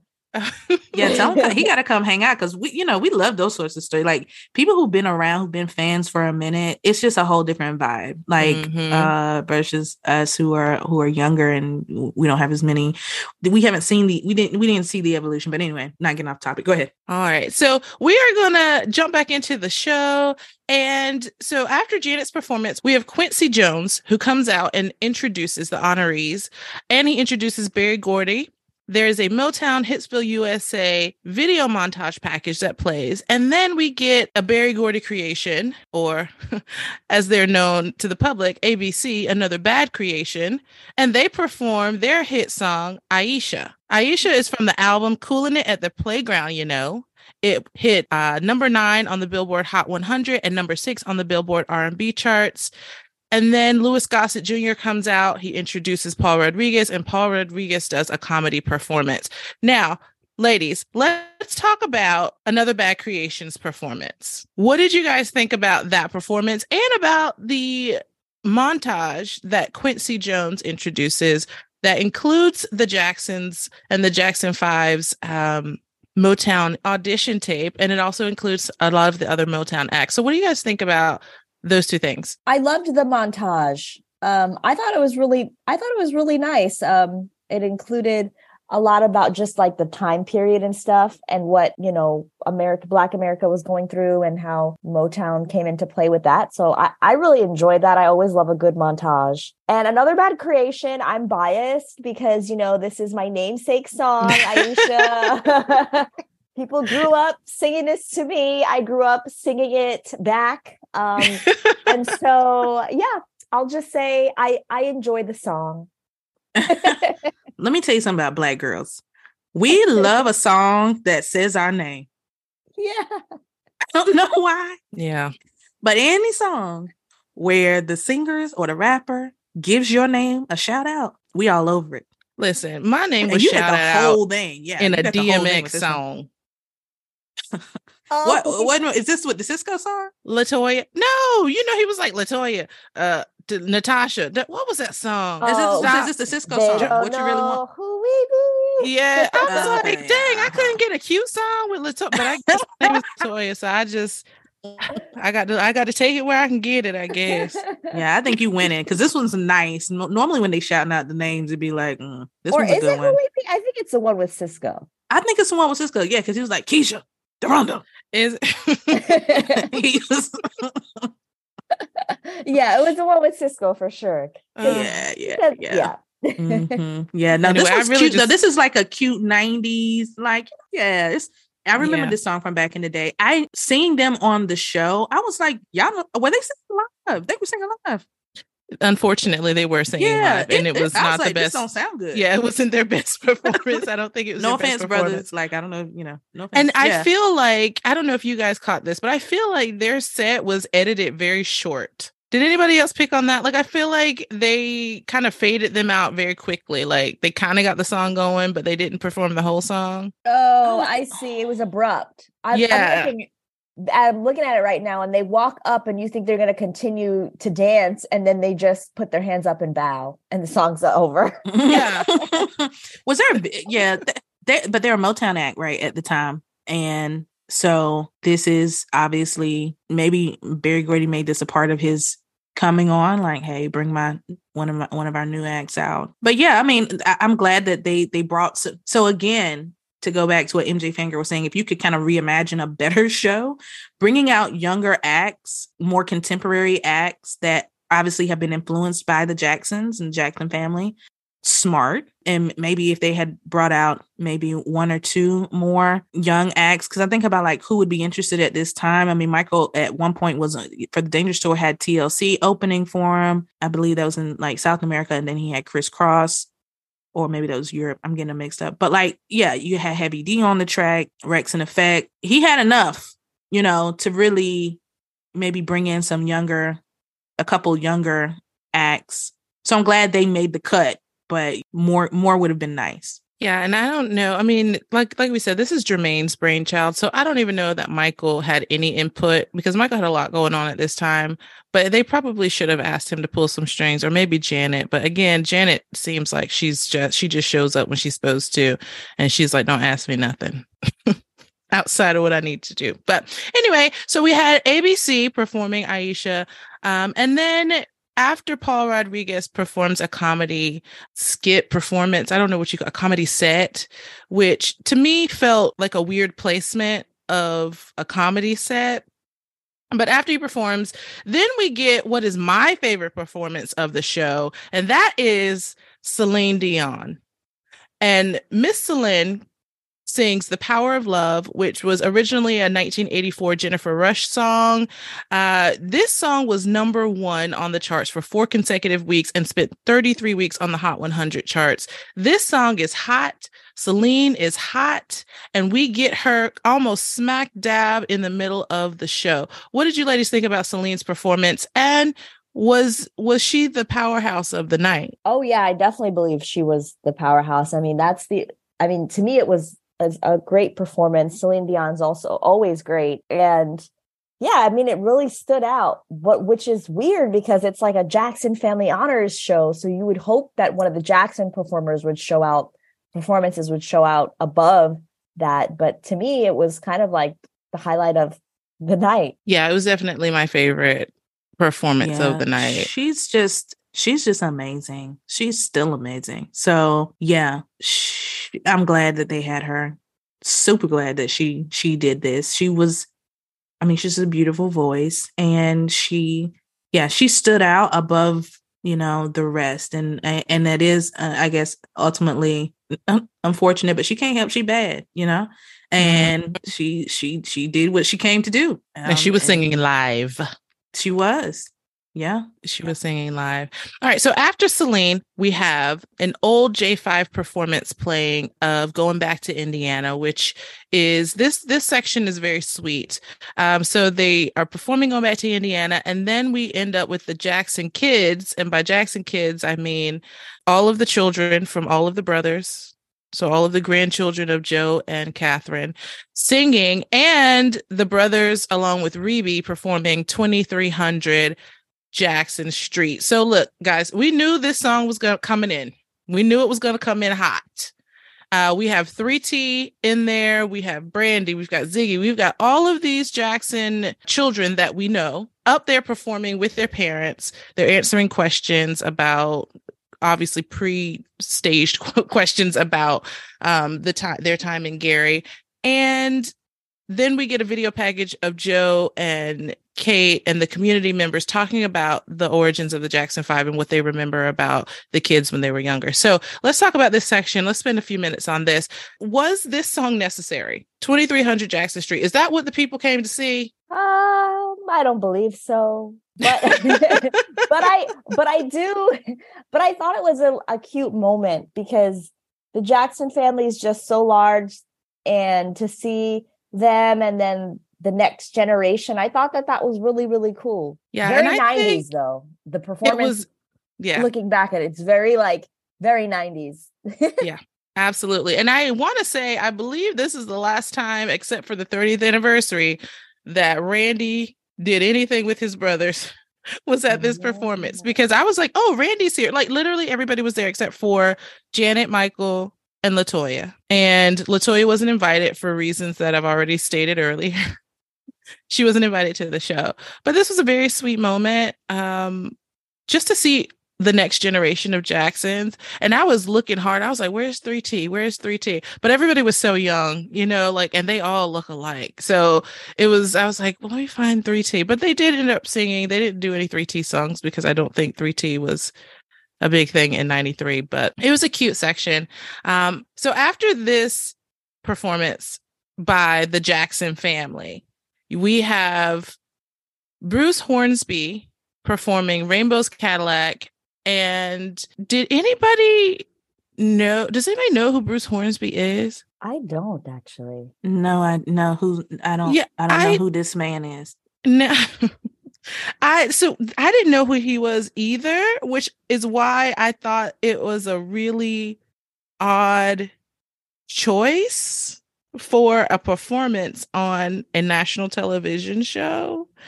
But Bruce Hornsby is a songwriter and he performs with a band called the Noisemakers.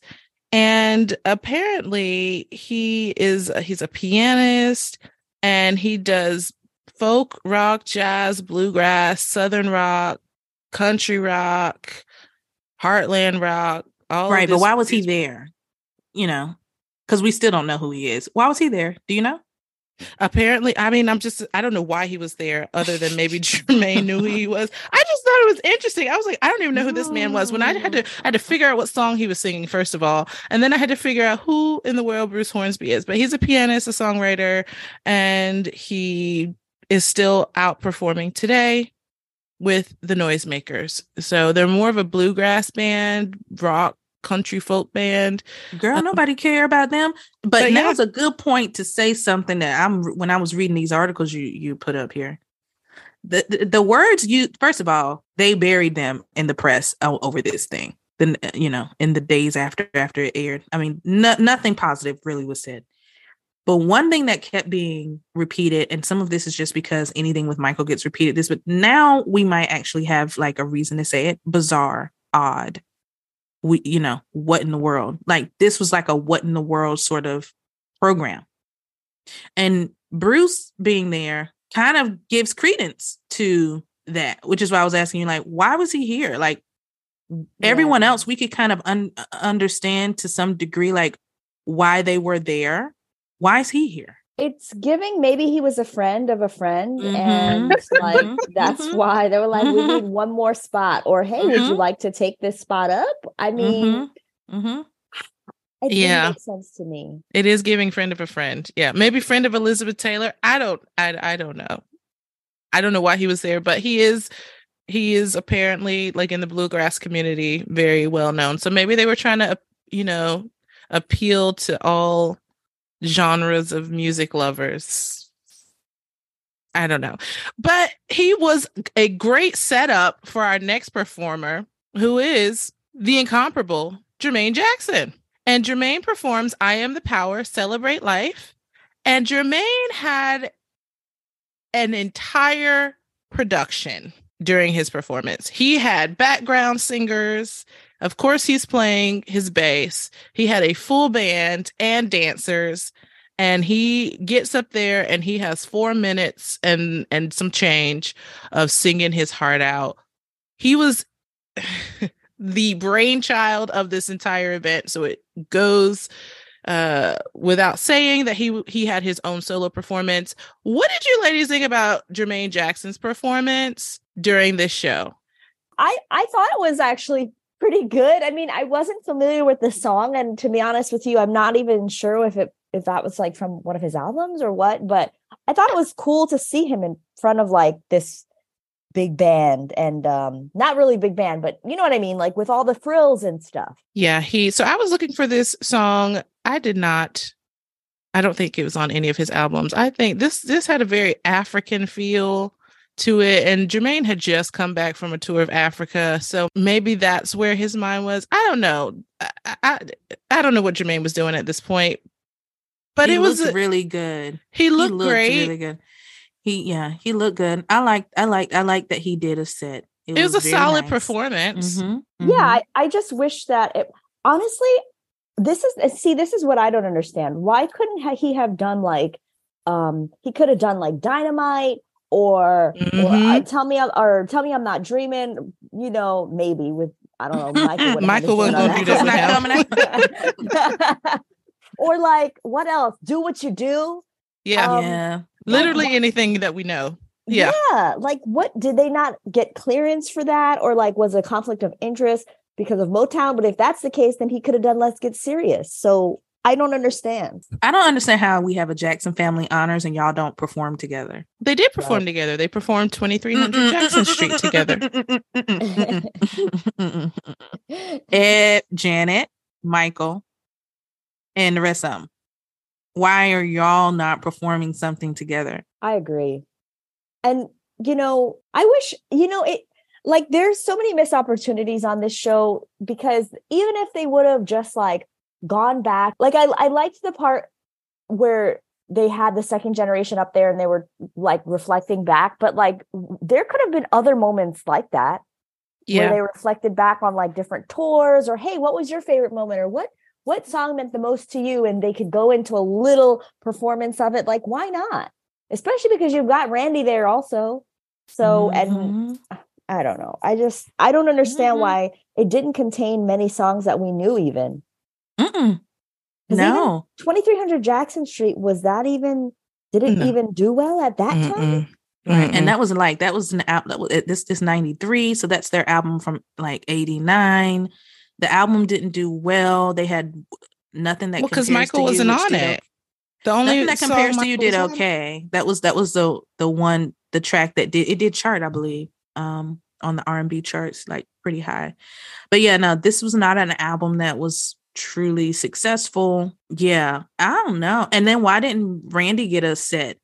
Because Randy had Randy and the Gypsies that had just come out in like 91 or 92 is oh maybe maybe that was 89 too, but still like why didn't we give Randy a set? Like he's I don't know. Yeah, so it's just questions. again so many missed opportunities here, and I just don't get why we did Jackson Family Honors and y'all did not all get on stage together, Michael and Janet included, and do something. So many, so many questions that will probably never be answered unless you can uh, corner Jermaine and ask him, but he probably ain't gonna talk about it now because he got sued. Anyway, listen, we are gonna round out this show, um, the rest of the performances from this show. So uh, again, we have a Berry Gordy video tribute, okay, and then we get Gladys Knight the Michael's the Michael Peter dancers and Smokey Robinson doing a Motown medley. So at this point in the show, I'm not gonna lie, I was like, we're beating a dead horse. I know we're we're honoring Berry. Okay, we're gonna keep talking about Motown. Okay, um, but I actually enjoyed this little bit. Uh, they did a medley of "Shop Around," "Uptight," "Friendship Train," "Can't Get Next to You," "Ooh Baby Baby," "I Can't Help Myself," "Sugar Pie Honey Bunch," "Stop in the Name of Love." Neither one of us wants to be the first to say goodbye. Tears of a clown, heard it through the grapevine. Get ready, here I come, and ain't no mountain high enough. And then Smokey does a solo called Did You Know? And it was a song written specifically for the occasion where he talks about how influential um, Berry Gordy has been to him and his life. And then we get Smokey Robinson introducing the star of the show, the person we're all here to see, and that is Michael Jackson. So we're going to spend a little bit of time on Michael's section. Michael gets about a 10 minute standing ovation when he comes out on the stage. And when he finally is able to speak, he says to the audience, Thank you to the fans.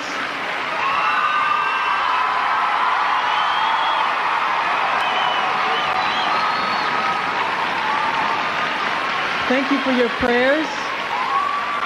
Thank you for your loyalty.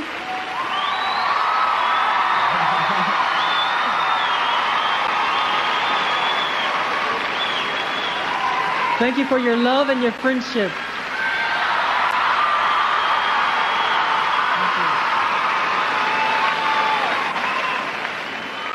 Mr. Gordy has been an important part of our lives. And then he goes into tributes to and, and awards presentations for Berry Gordy and Elizabeth Taylor. Ladies, this entire block was probably about 14 minutes that Michael was actually on stage. What did we think about Michael's presentation of the awards and the audience's reaction to Michael when he came out on stage? You know, I think, I mean, it was nice to see Michael. Um, I thought he looked really good. I think that how can I put this? Girl, just I, say it. You, you're safe. It's a safe space. I don't know. I just feel like when in this show, people would have wanted to see more from him. And I know that it was a difficult time for him, but I also think that it was kind of like surprising to see the audience. I mean, they were they were pretty much like booing him, weren't they? Yeah. So at um at one point they were booing I, don't know if they were booing him or Elizabeth Taylor. So at one point Elizabeth Taylor says like Michael's not performing tonight. Like so y'all can stop yelling. He's not going to perform. He's not prepared to f- perform. And i really feel like michael set elizabeth taylor up to say that. Like i feel like michael was like hey can you let them know that they're not getting no performance from me? She and she one. she and she don't she's a good friend. oh, she's a good yeah. friend yeah, we all need an Elizabeth Taylor in that corner, okay? Mm-hmm. And so she knew that that's how they were gonna react, of course. Like so I'm like, yeah. I don't know if they're booing her for saying that, or yeah. if they were booing Michael. Michael was in the him. background giggling. They were booing him. Right, and, and then he was all giggling. That's true. He's laughing in the background. And here's where he should have been ashamed of himself because let me tell you this.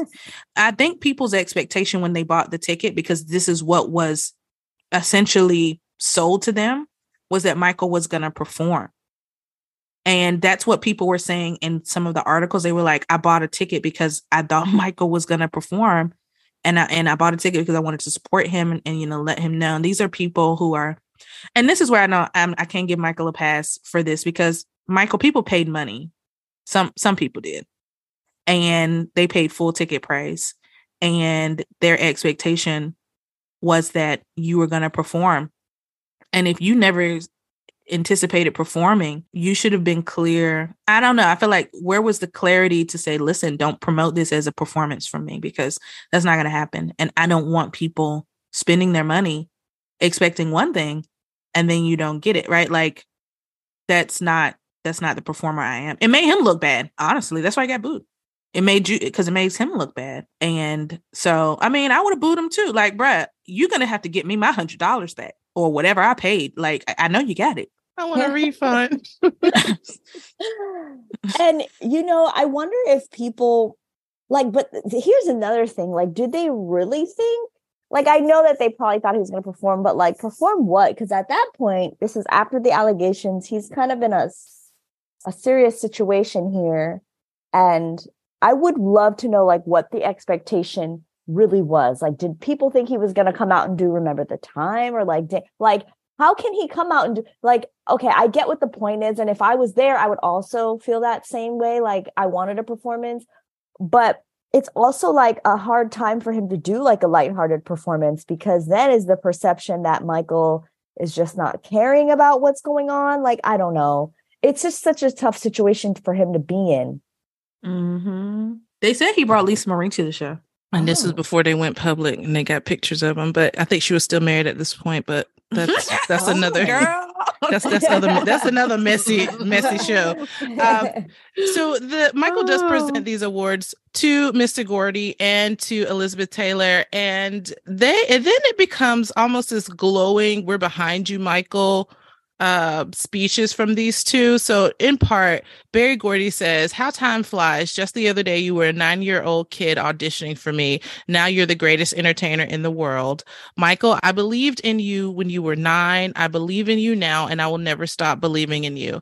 And that, to me, was a direct correlation to everything that had happened previously with the allegations um, and, you know, with that whole situation. And then Elizabeth Taylor comes up and she says about Michael Michael is a remarkable human being with a talent beyond comprehension, compassion beyond bounds, and commitment to others beyond compare. So, I mean, this is also a glowing endorsement of Michael Jackson, the person, when these two get up here to accept these awards. And honestly, I don't even know what the awards were. Was it an actual statue or something that they gave him?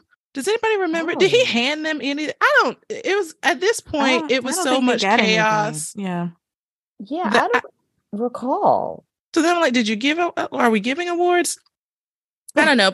Thankfully, this was the end of the show. Okay. And then there's an all cast encore of If You Only Believe. All of the performers, except for Janet, who had been on stage previously, came out to sing this song. Michael did perform the second verse of the song.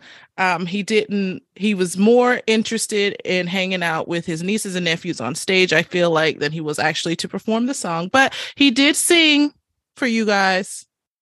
He sung. Yeah. uh, I guess so, that's good enough. Not really, no. so now we the show is over, and then we get into the really messy part. Okay, time out is, before you get before you get really messy. Mm-hmm.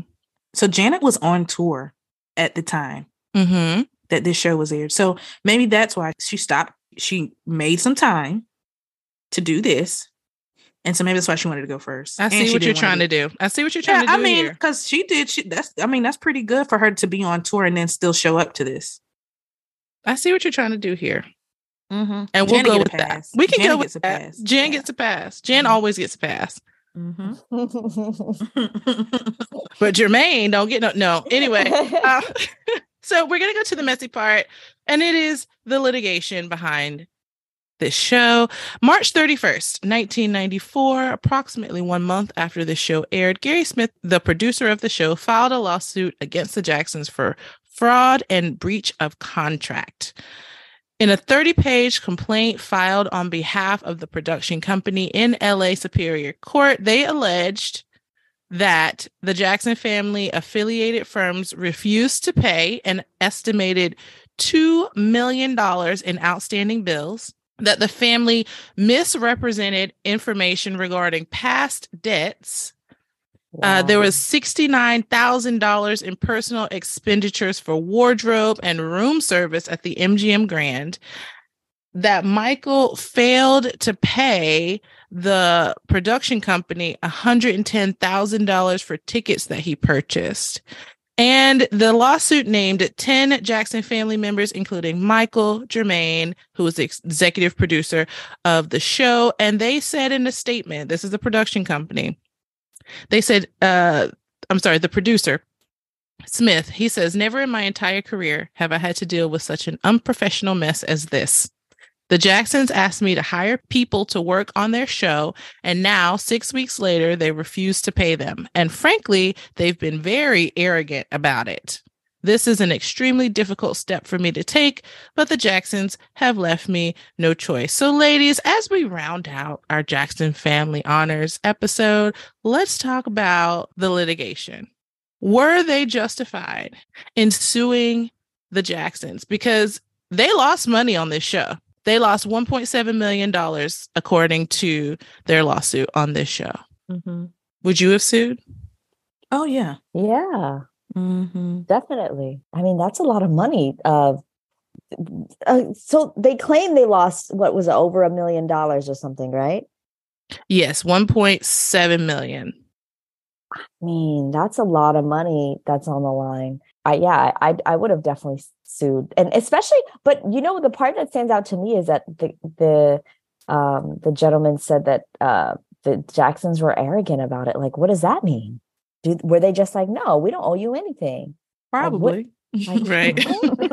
like what? Well, that's what Jermaine said. He said, y'all picking on us. It's like picking on Jackson season. It's like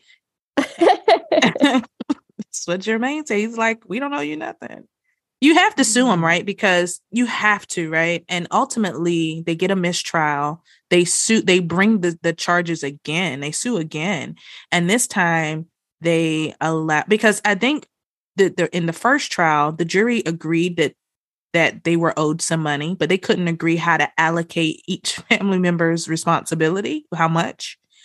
And so it ended up being a mistrial. Like you have to get come to a conclusion here. So they were bringing the charges again or bringing their claims again, and I think ultimately it was resolved, and they decided to, uh, you know, you know how that goes. Like you don't want to keep this thing going. At some point, you've spent a lot of money. You just want to resolve it. So I think it ultimately is resolved. I don't think they got any money, but I think that because now I think about other spaces where we know Michael, it was intimated to people or to business people that Michael would appear or perform with the family and contracts were entered into and it didn't happen. That's not a that's not this is not the first time we've heard that set of allegations. So I believe that they maybe were misled with not intentionally. Fraud is such a, a, a, spe- is a specific intent crime. Like you have to have the intent to have someone believe something to their own detriment and to benefit you, right? And but you know that this is not the reality. I don't know that that's what they were doing. I think they Jermaine maybe thought I can get Michael on board. So he sold it kind of maybe from that perspective. And maybe the business people on the other end, I mean, you you're the big dummy. You listening to what Jermaine got to say. Maybe you should get in contact with Michael's people yeah. directly. So, you know, because Jermaine doesn't manage Michael. Jermaine's not Michael's anything other than his brother. And that ain't got nothing to do with business. So you the big boo boo the fool at that point. if you you know what I mean? If you felt mm. like, oh well, you told us Michael, blah, blah, blah. Yeah. Um, but this thing was kind of doomed from the start. Like, I mean, it's just all a mess. Like the charities did not get nowhere near the money they were supposed to get. Um, right. It, it mm. just became a big mess. Michael stayed at one hotel. Janet stayed at a different hotel, and the family stayed at the at the, oh, at the MGM. I, I love Grand. them so much. I mean, I you really just talk do. about like you know what I mean. Like Janet, uh, you know, Michael and Janet ain't even. they not they even hanging out with y'all like that. Yeah. Like, uh, yeah. I mean, this was just a mess. Yeah, and a lot of the production companies uh, investment in this show hinged on Jermaine's promise that Michael was going to perform solo. So like you said, if Michael Michael didn't say it, then it's not going to happen. And I don't know that they understood that at the time. I think maybe in 93, I'm trying to think like although I don't know cuz cuz Latoya was off the rails at this point, but I think they thought maybe like, "Oh, well, he is his brother, so certainly he can get him to perform, or certainly he's had this conversation with him. But we know now that we never hang our hat on a promise, right? You need to talk to the person. So they, yeah, they invested a lot of money and i would love to know what were these $110 in tickets that they claim michael or 110 excuse me thousand dollars in tickets that they claim michael purchased and they he didn't pay them back it's so many eh, questions I want to see the receipts. Yeah. I mean, tickets, does he mean the tickets to the event? I have I have no idea. And then they said they missed the family misrepresented past debts. So I don't know if oh mm, part of the money went to pay off some things first. Maybe that's how they ended up in the hole. Because I can't imagine. I, well, then they said sixty nine thousand dollars in room services and and wardrobe. I, you know what? They were living high on the hog this day. Yeah. And if you're not from the South and you don't know what high on the hog means, then Google it. They were living hog, and they were just like, oh, they probably felt like they were back on the victory tour when they had some money coming in and were able to order $69,000 in room service. Like, what does one even order to, to generate that type of bill? Right. Champagne and filet mignon. Right. Lobster. All them kids, they was ordering everything. Them kids was ordering everything. They were like, whatever you want. You guys can eat whatever you want. What's interesting is also like this was just a whole mess. Financially, it was a mess. The show was a mess. It's a big to the it's thumbs down on this whole thing. But like Ticketmaster refused to give them half a million dollars in ticket sales because they were like, people are asking for their money back. Because people paid money for tickets and then people some people didn't pay anything at all or paid nothing for the seat right next to them. You know what mm-hmm. I mean? Like mm-hmm. we can't give we can't even release this money, quote unquote, to you. We're not going to, matter of fact, because we're not going to come out in the back. You know, we're not going to come out in the red for this either. So it's like every single person who financially had some sort of interest or stake, it becomes a thing. And it's so it's it, it, the, the lawsuit is like multi-layered. There's so many different entities that become involved. And then of course the Jacksons in their individual capacity, not all of them. Michael, Joe, Catherine, Jermaine, Tito, Jackie, Randy, and Rebbie Marlon, good good on you. He is not named. He did not get named in that lawsuit, but everyone else does. Good on Janet. Janet's like, uh-uh, nothing to do with it. So it just became a mess. But I want to I want to read a part of a part of this book, um, Elizabeth and Michael, the Queen of Hollywood and the King of Pop, a love story by Donald Bogle. I'm gonna I just want to read this part to you guys and get your feedback, okay? Okay. So this is about the sh- about the show, obviously. So he writes, actually, earlier backstage, Elizabeth had tried to persuade Michael to perform using her world famous charms, but also present was Lisa Marie, who put her foot down. Look, he's not going to perform, so you might as well just leave it alone. Elizabeth was not accustomed to being spoken to in this way, especially by a woman young enough to be her daughter. Michael apparently said nothing, well, you're the boss, I guess, said Taylor to Presley. Then she walked off. So and boom and boom. so I guess the thing is this since we talked about Michael performing. So it looks like there was a push from someone who would have had a lot of influence over him to get him to actually come out here and perform. And I don't imagine that that she would have pushed in that way if she wasn't thinking to herself, these people are under the impression based on what, however, this has been sold, that you're going to perform and maybe you should go out here and you know lisa marie said i got a little weight on me right now uh elizabeth taylor because i'm doing some things with him that you don't do. Oh and, uh, Lord. okay. And alrighty. What y'all think about that though that you have these two women who have a lot of influence at this point in his life um even in some ways equal to or maybe in surpassing in this moment in time his mother and and one saying he's she's she's really c- coming from the space of like uh, how a woman would treat her man or you know how someone would treat their significant other like i'm trying to take care of you and you got the other person going i love you and i care for you too but you need to do this what, what do you guys think about that and that relate the, the, that interaction that apparently happened allegedly which um this is a reputable I believe it. I believe, believe it. it. I believe think? it. I do because Lisa Marie said in an interview that she felt very protective of Michael and that she wanted to protect him and that she wanted to save him from himself. And if you know anything about uh, women who have that kind of savior complex with men, she did that because Michael probably didn't want to perform. I can't imagine Michael saying, "You know what I want to do today? Go out here and perform on this show that my brother and thrown together." Like I think he I think he didn't want to. He probably voiced that to Lisa Marie and Lisa Marie felt like she needed to be his mouthpiece because he was so soft spoken and he and she knew that if anybody was going to convince him it was going to be Elizabeth Taylor or his mother. Mm-hmm. Yeah. Yeah, and it makes me wonder though now if he had said at one point that he was going to perform but then changed his mind. And then Elizabeth Taylor was trying to get him to make good on his promise. And Lisa was like, I don't care what he promised. This is what he's saying. And this is how he feels today. Like, because, mm-hmm. because I mean, it does make me wonder how is it possible that all these executives thought that he was going to perform and then all of a sudden he didn't? right. Um, because, and put all that money behind it. Mm-hmm. Right. And now I'm wondering like I need to go back to see when they arranged this show and promised the performance prior to allegations because if that's the case maybe that was a promise that was made when he was in a better space and then when all the allegations and stuff happened he was like never mind yeah so they mm-hmm. did they arranged the show prior to the allegations and i'll read this really quickly from uh, jermaine jackson's book so uh, he says the Jackson Family Honors uh, went ahead and aired February 1994 the MGM Grand. We specifically wanted Oprah Winfrey to host the event as the one person who had given Michael a sympathetic television platform. I don't know about that. Almost one year earlier, it seemed fitting that she would welcome him in on an evening that was all about humanity. We were surprised to hear her decline, saying that she didn't think she would be a good host, but she wished us wished us the best of luck. Now, this is in 94 after the allegations. Oprah was like, I'm not touching Michael with a 10 foot pole. When just a year later in 90 in 1993, remember he she she had done that live interview with him for Right. I don't remember ABC maybe. Um, she had done the live interview with him. She was gung ho then, asking him if he was a virgin, who you dating, what's going on.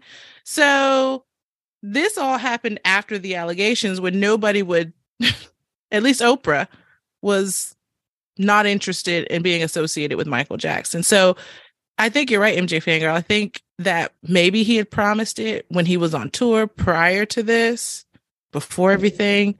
And then somehow with all the allegations, it just went downhill. Yeah, I mean, I mean, I definitely believe that that uh, interaction happened because I could see Lisa Marie trying to be like, "No, I'm gonna, I'm gonna make sure that Michael feels comfortable with whatever's going on here tonight." Mhm. And she's new to the scene too. She don't she hasn't she don't know yet. right. like She Yeah. ain't been you know when you she's like she's at that place when you start dating somebody but you don't know yet. So you be like, ah, no, they all you think they just They're- wonderful. that- they, they Mhm. fine. It's they family. is the problem, really. And then you burn. Like, nah. Right. It's they part of the problem. Right. Like she's new to the scene. So the fact that she was able to one up Elizabeth Taylor is actually kind of impressive. But again, she's I know Elizabeth wasn't happy with that. I know throw that out Elizabeth was like, this raggedy hoe. Yeah, she got her. I mean, I mean, you think about how long they've been friends and how much Michael adores her, but in this moment, she's not her her opinion is not weightier than little sis that just got on the scene. And you know that that that that's that's a whole nother thing, you know. But I mean, this was a this was I think if you had to rate this, it's a it's a do not recommend, highly unrecommended uh program. But but I mean, they said like no one of substance was there. No one from Sony was there. No Hollywood power brokers were there. No movie stars, of course. I mean, like, because no, no one of importance was there. Louis Farrakhan was there. Louis Farrakhan was there. Well, that was Um, Jermaine. Jermaine, that's Jermaine's thing. You know, he was really good way, friends with Farrakhan's son. Farrakhan, Farrakhan has really been ten toes down for Michael in the hardest and most difficult times of his of his life. He just celebrated a birthday not not not too long ago. I think he's like ninety. Um, but yeah, he was there. I thought that was really interesting. Um, because again, at a time when Michael is everyone is hands off, it does say something when you look at the people who decided to show up, regardless, you know, of, of what was being said. Um, we talked about it a little on um in one of our news segments on Patreon about how um about Angela Bassett choosing to do the Jacksons and American Dream, although these accusations were swirling and how her team was kind of advising against it, she still chose to do it because she found her why. Um, and she wasn't going to allow, you know, all these other things to influence it. So I thought that was also something to kind of remark on for the show, right? It wasn't just about Michael, but everyone could have said, like Oprah said, uh uh no, no thanks. Um, I don't want anything to kind of do with this and uh, you know whatever but you know they still showed up Quincy Jones still showed up Louis Gossett Jr. Celine Dion still showed up um and I thought that was really nice Absolutely. So, listen, guys, we have had an exhaustive, exhaustive discussion about the Jackson family honors. I want to close out this discussion by asking you guys a question, and I'm going to give you guys 30 seconds each to answer it. What did the Jackson family honors, if anything, what did it do for the legacy of the Jackson family? MJ Fangirl I'm going to go first and let you have the final word here um okay. what did the Jackson family honors do positive for the family What did it do for their legacy?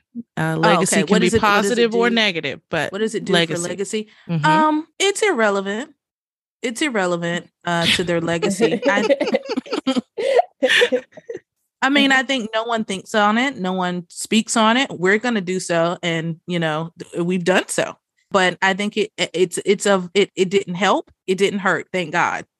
I don't think it really hurt. I think it's more of an embarrassing kind of inflection point than it is to have any impact one way or the other. It's more just like embarrassing. yeah. okay. Uh, I would I would agree with that. I mean, I don't think it really does anything. I mean, I, am very neutral on, it, and I think it was one of those things that um, they just they tried to do something, it didn't really hit, didn't really stick, and that's that. The Jacksons have had many, many memorable moments, and this is just one of the forgettable ones. And I think we can agree that um, everybody has things that just don't work out, and for the Jackson family, I think this was one of them. I agree with the both of you, but I do want to end in a place of joy. That's my thing now. That's therapy, Toya talking. Uh, but first, I want to say, MJ Fangirl, thank you so much for joining us on this episode. We really appreciate your input and your knowledge about the Jackson family. Gracing us and our humble podcast with your presence has been a joy, and we really appreciate you. That was so much fun. I loved it. And I want to come back again. This was a lot of fun. So definitely. oh, yes, ma'am. We're gonna have you back and we're gonna we're gonna find something else messy to talk about because this has yeah. been fun. But I do want to end this episode with a quote from Jermaine Jackson's book, You Are Not Alone, Michael Through a Brother's Eyes. He says about Michael Jackson on this night, when he walked out on stage, the entire auditorium gave him a standing ovation that must have lasted beyond 10 minutes. It was wonderful to see him on stage looking so revitalized and healthy after all the bullshit. He was radiant and happy. And that is what we're going to leave you guys with today. Thank you so much for listening to this episode of the Black Jackson Estate podcast. We will see you next time.